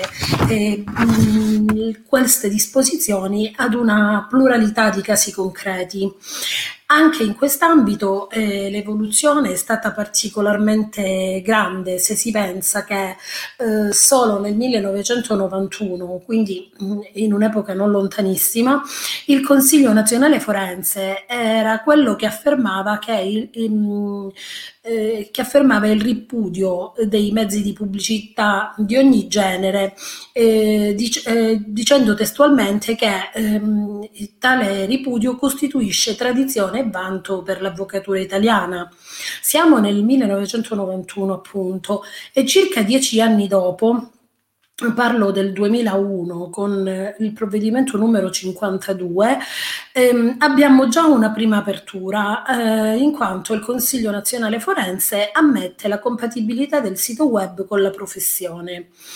Poi arriviamo appunto alla modifica dell'articolo 35 di cui parlavo prima, che ci conferma e consolida l'approccio, diciamo, attuale. A tal proposito segnalo che nel 2009, per esempio, il CNF purtroppo è dovuto ricorrere addirittura allo strumento della censura nei confronti di un professionista, di un collega, per la pubblicazione di un annuncio relativo a promesse di prestazioni professionali veramente aberranti, se vogliamo, perché leggo testualmente quella che era l'offerta professionale: senza anticipi, senza spese, senza rischi e di definizione entro 240 giorni invece di attendere i soliti 4, 5, 6 anni. Non lo so, ci mancava che il collega scrivesse chiavi in mano, perché un tale messaggio effettivamente non è solo pubblicitario, ma è ingannevole, comparativo, autocelebrativo, illegittimo e, se vogliamo, anche lesivo. E va ben oltre l'utilità puramente conoscitiva che il CNF ribadisce. E allo stesso modo costituisce un illecito disciplinare, penso che sia abbastanza chiaro, perché pubblicizza offerta di servizi e consulenze a prezzi simbolici o addirittura gratuiti. Quindi è in questo frangente è stato necessario intervenire con la censura. Altre volte l'uso dei social ha una funzione di comunicazione della professionalità, non solo dal punto di vista promozionale, ma anche divulgativo. E ben venga. Si tratta cioè dei casi in cui il professionista esperto o appassionato di una determinata materia svolga attività di divulgazione scientifica. E sul punto, pur essendo un'attività consentita, è però opportuno distinguere chiaramente l'attività dell'avvocato in quanto tale da ogni altra sua personale iniziativa, evitando cioè che quest'ultima, cioè la sua iniziativa personale, possa nascondere un'elusione dei limiti di pubblicità del professionista ed eventualmente anche una forma di accaparramento della clientela. E vado a concludere. Dunque, penso che sia chiaro che il principio che disciplina la comunicazione dell'avvocato può dirsi semplice, se vogliamo, però onestamente penso che lo sia relativamente.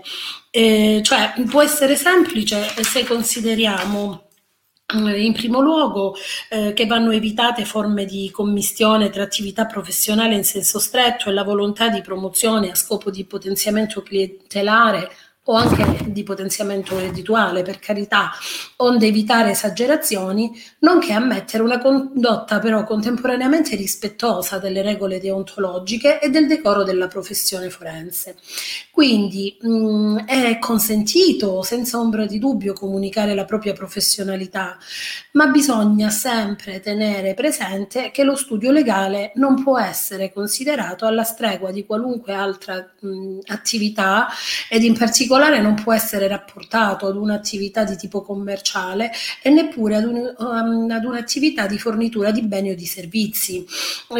Su questo aspetto tanto le regole deontologiche quanto l'orientamento generale del Consiglio Nazionale Forense sono ben chiari. A ciò si aggiunga che i doveri legati al prestigio della professione fanno parte di ogni aspetto della vita dell'avvocato, appunto come dicevamo prima, ed è compresa appunto in questa sfera anche l'esistenza digitale dello stesso avvocato, anche come utente dei social e anche come, diciamo, come utente privato dei social. Infatti non è solo indispensabile che la comunicazione della professionalità avvenga con un account legato allo studio legale e non alla persona fisica, ma anche che la navigazione come comune utente appunto della rete avvenga in modo consono. Quindi siamo avvocati anche nella vita privata, siamo tenuti al rispetto di queste regole anche quando andiamo sui social come un qualsiasi comune utente e quindi come persone fisiche. A conferma di questo, sul piano disciplinare dobbiamo dire, e purtroppo ne siamo spesso testimoni in Consiglio, che anche le pubblicazioni sui social, indistintamente se avvengono con account privato o con account dello studio, sono passibili di illeciti disciplinari, soprattutto quando hanno contenuti denigratori o razzisti o quando sono lesive della dignità e del decoro della categoria degli avvocati che ci pregiamo di rappresentare. Sul punto vi segnalo una pronuncia, diciamo, super partes dal Consiglio distrettuale di Catanzaro, dal Consiglio distrettuale di disciplina di Catanzaro. Ne abbiamo purtroppo, ma per ragioni di opportunità ne ho trovata una super partes che vi segnalo e che è quella emessa dal Consiglio distrettuale di disciplina di Bologna nel 2019 ed è la numero 82. Se avete tempo leggetela, perché ritengo che sia importante chiarire anche questi aspetti e soprattutto interessarsi anche della vita deontologica della nostra professione. Detto questo, vi auguro buon proseguimento dei lavori, vi ringrazio per l'attenzione e vi saluto. Cedo la parola di nuovo a Salvatore, che saluto caramente, e vi auguro buona serata. Salve. Grazie Fabiola per il tuo intervento. Allora, adesso introduco e lascio la parola all'avvocato Gian Maria Vito Livio Bonanno, Commissione Informatica COA di Roma, nonché responsabile del Dipartimento Nazionale di Giustizia Telematica del Movimento Forense. Gian Maria, a te la parola. Grazie Salvatore, grazie per l'invito, è un piacere, un ringraziamento al Consiglio dell'Ordine degli Avvocati di Crotone e ovviamente al nostro Movimento Forense sezione di Crotone. Sarò rapidissimo visto anche il tempo e giusto qualche riflessione e qualche spunto. Allora, partiamo dalla Da quello che possiamo definire oggi, nel 2022, l'avvocato digitale. Vi do la mia personale definizione oggi dell'avvocato digitale. Chi è l'avvocato digitale? Bene, è l'avvocato che non solo sa utilizzare gli strumenti informatici, oppure conosce i servizi digitali della giustizia, ma è l'avvocato che comprende, conosce i meccanismi di funzionamento di questi strumenti. Se fino ad oggi siamo stati quello che io definisco utilizzatori inconsapevoli di questi strumenti, perché abbiamo dovuto apprenderne i funzionamenti per la sopravvivenza professionale, lo dicevano prima i colleghi, chi è civilista ormai ha imparato a conoscere la firma digitale, il documento informatico, la posta elettronica certificata, perché la propria attività professionale ormai non può prescindere dall'utilizzo di questi strumenti. Ma un conto è saperli utilizzare e un conto poi è conoscerli effettivamente, quindi conoscere poi il mondo digitale. Questo perché? Perché l'avvocato digitale è l'evoluzione dell'avvocato, semplicemente perché ha approfondito gli strumenti che quotidianamente utilizza e quindi li conosce. Allora, abbiamo visto come il collega Sigillò e la collega Coccato all'inizio del convegno ci hanno illustrato alcuni degli istituti giuridici alla base degli strumenti informatici che noi utilizziamo. I concetti di firma digitale, posta elettronica certificata, documento informatico, sono concetti che oggi, e qui l'invito, quindi concludo il convegno con un invito ai colleghi, sono concetti che oggi non possiamo non conoscere.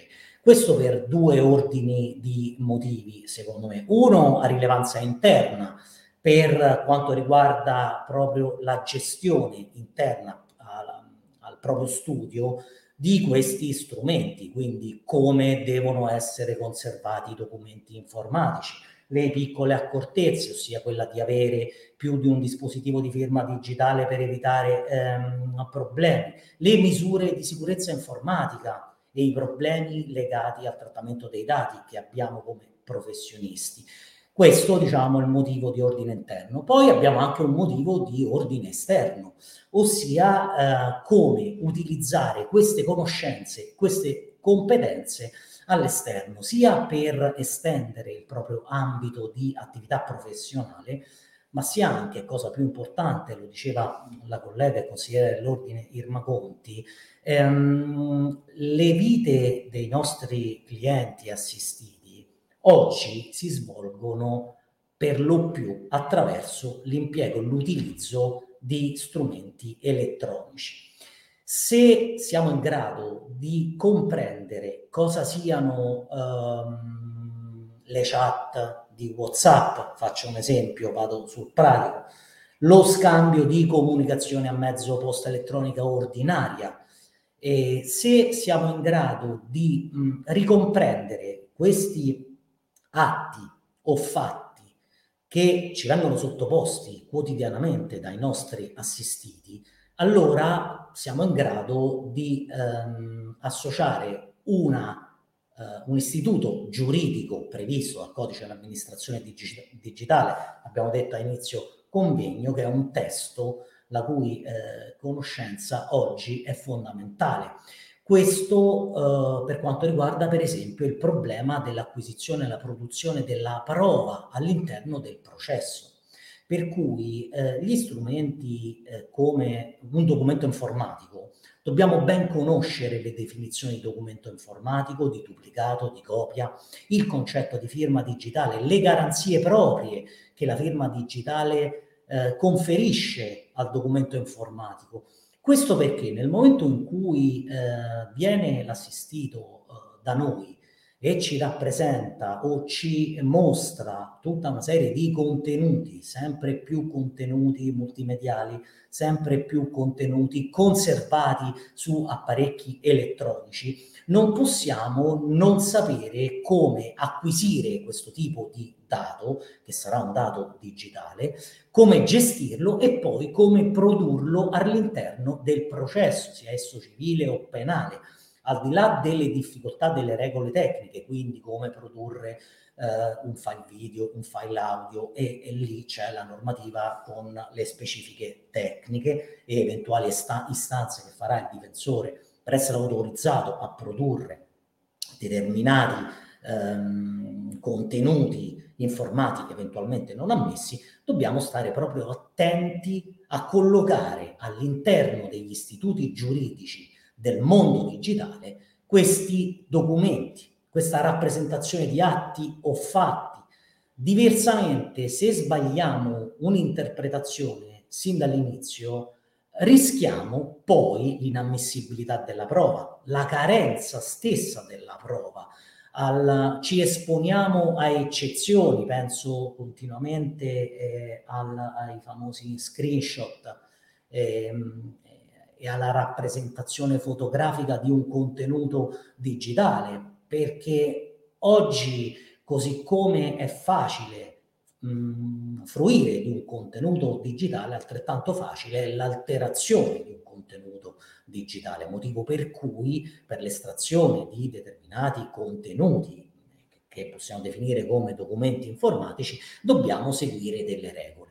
Quindi l'avvocato digitale oggi non solo sa utilizzare una firma digitale o sa inviare un messaggio di posta elettronica certificato, ma sa anche come i meccanismi di funzionamento posti alla base di questi strumenti, perché questo gli consente poi di affrontare la realtà quotidiana dei fatti umani che per lo più o sempre di più si svolge in un contesto digitale, saprà poi gestirlo e veicolarlo all'interno del processo.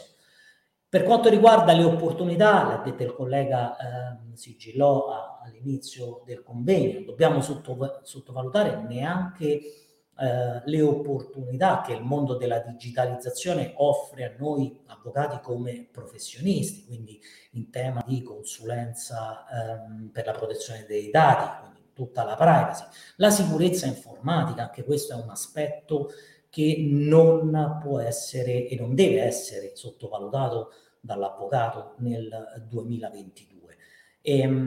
Tutto questo ovviamente poi deve fare i conti con l'organizzazione interna dell'avvocato. Un altro tema di cui abbiamo parlato durante il convegno, ed è un tema ostico oggi e che noi come Movimento Forense stiamo riproponendo in continuazione, è proprio quello della conservazione a norma dei documenti informatici. Perché? Perché la gestione dei documenti informatici è una gestione, deve essere una gestione delicata. Non ce ne rendiamo conto, sempre per il concetto che vi dicevo prima, perché rappresentiamo utilizzatori inconsapevoli di questo strumento, non ci rendiamo conto del fatto che quello che oggi per noi è ovvio, domani potrebbe essere un problema per quanto riguarda la produzione in un eventuale giudizio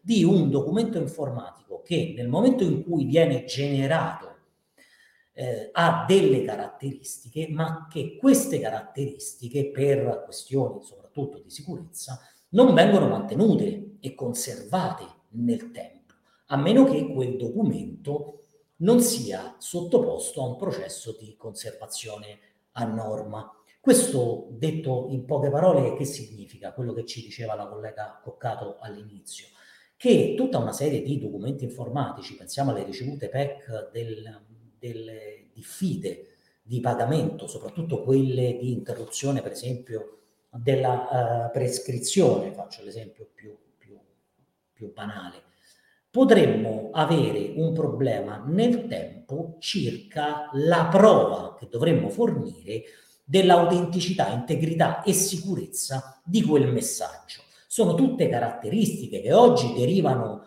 dalla legge attraverso l'apposizione di una firma digitale a quel documento, ma che nel tempo, poiché la firma digitale sia la nostra, che è sotto il nostro diretto controllo, quindi dei documenti informatici da noi firmati, sia quella delle ricevute di accettazione o avvenuta consegna da parte del gestore di posta elettronica certificata, che invece sfuggono totalmente al nostro controllo perché potrebbero scadere da un giorno all'altro. Quindi oggi noi riceviamo viene emessa una ricevuta di avvenuta consegna perché abbiamo interrotto la prescrizione, tra 3 giorni quel certificato potrebbe essere scaduto. Se non abbiamo conservato a norma questi documenti informatici, rischiamo di avere un problema nel corso del tempo qualora ci sia richiesto di provare l'integrità, autenticità di quel messaggio. Diversamente il codice dell'amministrazione digitale prevede che la prova andrebbe raggiunta in altri modi e rimessa soprattutto, ed è qui il rischio e il problema, all'apprezzamento del giudice, seguendo una serie di criteri che il codice dell'amministrazione fornisce al magistrato al fine di verificare che quel documento informatico, ripeto, sia un qualsiasi file che abbia una rilevanza giuridica, come sono per esempio gli atti stragiudiziali o giudiziali, dovrebbe essere rimessa quindi alla valutazione del giudice e non più automaticamente conferita dalla legge grazie all'apposizione di una firma digitale. Purtroppo, come è stato detto dal collega Ferragina, i sistemi di conservazione sono sistemi costosi, quindi è un costo per l'avvocato, però vi assicuro che è uno dei costi che, compresa l'importanza della funzione e più che altro l'evitare i problemi a cui ci esponiamo ad una mancata conservazione a norma della mole di documenti che quotidianamente gestiamo, è un costo che credo sia necessario per un avvocato digitale dover affrontare. La conservazione è ben altra cosa rispetto all'archiviazione. Facciamo un po' di chiarezza, perché si tende a confondere la mera archiviazione del dato, quindi il documento informatico, alla conservazione a norma. Ripeto, sono due cose distinte. L'archiviazione, presumo, siamo avvocati, la facciamo tutti e siamo bravi a farla. La conservazione è un'altra cosa. È garantire a un documento informatico che ha determinate caratteristiche fondamentali che gli conferiscono una serie di appunto caratteristiche, quali quelle che vi ho detto prima, di autenticità, integrità, sicurezza e immodificabilità del documento nel tempo. Quindi congelano queste caratteristiche che diversamente si perderebbero nel corso del tempo, le congela affinché successivamente quel documento mantenga la sua valenza giuridica nel corso del tempo. Quindi l'invito oggi che facciamo a tutti i colleghi, lo facciamo sempre, è quello di passare da utilizzatori inconsapevoli di questi strumenti. Ripeto, i civilisti ci sono arrivati prima, semplicemente perché hanno utilizzato, come ha detto il collega Mazza, hanno iniziato a utilizzare questi strumenti molto prima rispetto ai penalisti, che hanno avuto e hanno l'esigenza oggi, non a caso lasciatemelo dire, le peggiori sentenze arrivano dal settore penale degli uffici giudiziari, perché denotano la scarsa conoscenza dei fenomeni digitali. E ora anche i penalisti sono investiti del digitale e delle regole proprie del digitale. Non possiamo che accogliere con piacere l'introduzione ovviamente del processo penale telematico, per come è stato, al di là delle difficoltà, al di là dei meccanismi di funzionamento tecnico, che sono sempre migliorabili. La cosa più importante, a mio parere, è che il processo penale telematico oggi, rispetto a quello che prima era in alcuni fori, e lo è stato, un processo digitalmente arrangiato, che è un'altra cosa, oggi abbiamo un processo penale telematico che ha le stesse regole e gli stessi principi degli altri processi, che ovviamente si fondano sugli istituti che troviamo, gli istituti giuridici e le definizioni che troviamo all'interno del codice dell'amministrazione digitale. Quindi scompaiono nel settore penale gli atti firmati di pugno dal difensore, scansiti e trasmessi. Entra a pieno titolo quello che è poi di fatto il documento informatico firmato digitalmente, secondo quelli che sono i criteri utilizzati anche negli altri processi. Poi si può discutere sull'adozione, come diceva il consigliere Irma Conte, giustamente, sul fatto che non vi sia univocità e uniformità per i depositi, quindi una parte attraverso il PTP, l'altra parte attraverso la trasmissione a mezzo PEC. Questo è il nostro compito, è quello di perfezionare e cercare di giungere a quell'uniformità. Però, facendo un passo indietro, la cosa più importante è comprendere questi a fondo e pienamente tutti gli strumenti e tutti gli istituti propri del mondo digitale che oggi applichiamo quotidianamente. Fatto questo, poi la strada per il miglioramento tecnico dei depositi, neanch'io come il collega Sigillò sono un fan di questo tipo di processo telematico, e lui ricorda bene come questo processo civile telematico si è arrivato a novembre 2011, quando si è deciso di introdurre il deposito mediante busta crittografata a mezzo PEC, perché prima, pochi lo sanno, il processo civile telematico, nella sua fase ovviamente facoltativa, quindi ante 2011, funzionava diversamente, era sicuramente molto più semplice, attraverso un meccanismo che era molto simile all'upload, si utilizzava una PEC dedicata dal Ministero. Poi è stato il Ministero che improvvisamente nel 2011 ci ha tagliato fuori e ha deciso che l'avvocato con strumenti autonomi dovesse provvedere al deposito. Questo purtroppo non viene ricordato mai. Di fatto siamo stati tagliati fuori dalle cancellerie con questo tipo di processo civile telematico, perché è l'unico tra i processi che richiede al difensore l'utilizzo di una piattaforma dedicata, una piattaforma, attenzione, che non viene messa a disposizione del Ministero, perché il Ministero della Giustizia ha semplicemente rilasciato le specifiche tecniche e le caratteristiche e gli schemi per l'elaborazione dei depositi e dei software, quindi sono stati poi creati dei software, ma non forniti direttamente dal Ministero della Giustizia, cosa che fortunatamente non avviene con il processo amministrativo telematico, dove si utilizza sostanzialmente un PDF e la trasmissione a mezzo PEC, ancora meglio nel tributario telematico, dove vi è direttamente l'upload all'interno del portale, idem per il penale telematico. Quindi, insomma, ecco, ripeto, con tutti i problemi che abbiamo nella gestione tecnica di questi strumenti, sicuramente anche nel settore penale abbiamo fatto un gran passo avanti, perché siamo passati da un processo digitalmente arrangiato a un vero e proprio processo telematico. Ovviamente l'avvocato digitale poi non può conoscere la fatturazione elettronica e il sistema di fatturazione elettronica, che oltretutto è molto comodo.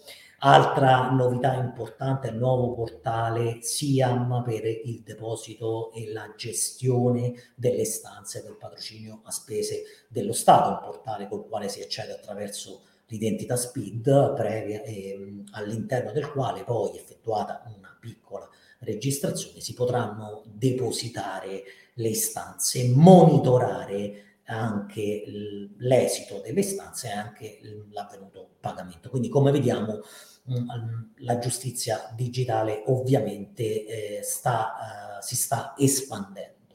Diventa necessario, come diceva il collega Sigillò prima, che ovviamente ha interloquito su questo con la senatrice, diventa essenziale l'intervento della digitalizzazione davanti al giudice di pace. E un altro vulnus del sistema, lo evidenzio, è quello relativo agli UNEP, quindi agli ufficiali giudiziari. È un altro collo di bottiglia, è un altro settore sul quale bisogna intervenire per digitalizzare i processi. Siamo arrivati faticosamente con una norma positiva, quindi non dovendo ricorrere a interpretazioni, sebbene a mio avviso fosse già possibile prima. Siamo arrivati al titolo esecutivo telematico, quindi per espressa previsione legislativa, e il titolo esecutivo telematico poi, appena dobbiamo rivolgere le nostre istanze all'ufficiale giudiziario, termina di fatto nel cartaceo, perché fintanto che neanche quel processo, e ripeto, basterebbe semplicemente gli ordini che noi diamo agli ufficiali giudiziari di eseguire un pignoramento, se si potessero tutti ovviamente eseguire in modalità telematica, noi avremmo astrattamente un processo dall'inizio alla fine, quindi compresa la fase esecutiva, interamente digitale. Quindi un altro collo di bottiglia sul quale bisognerà intervenire è sicuramente l'UNEP e gli uffici giudiziari. Chiudo anche con un'altra riflessione. Qual è e qual è stato l'impatto della digitalizzazione sulla nostra professione? Indubbiamente tutti non possiamo che cogliere gli aspetti positivi. Oggi abbiamo sentito tante testimonianze da altrettanti relatori illustri. Bene, la digitalizzazione, soffermiamoci anche sul cambiamento che ha avuto anche nel nostro modo di predisporre per esempio gli atti o nel linguaggio. Non sembra, ma il dover leggere a video, il dover consultare gli atti e i documenti attraverso dispositivi elettronici di fatto influenza anche il nostro modo di comunicare e il nostro linguaggio.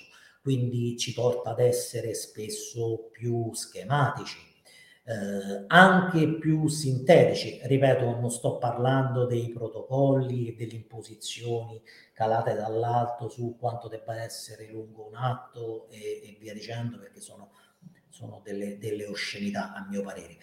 Semplicemente volevo offrirvi come spunto di riflessione il fatto che la digitalizzazione di fatto cambia il nostro modo di lavorare, non solo in positivo, spesso anche in negativo, lo vediamo perché di fatto poi siamo sempre connessi, e se i clienti prima ci disturbavano solo, o meglio, ci potevano disturbare solo in determinati orari, oggi, essendo praticamente sempre connessi, siamo sempre disturbabili nella testa dei clienti.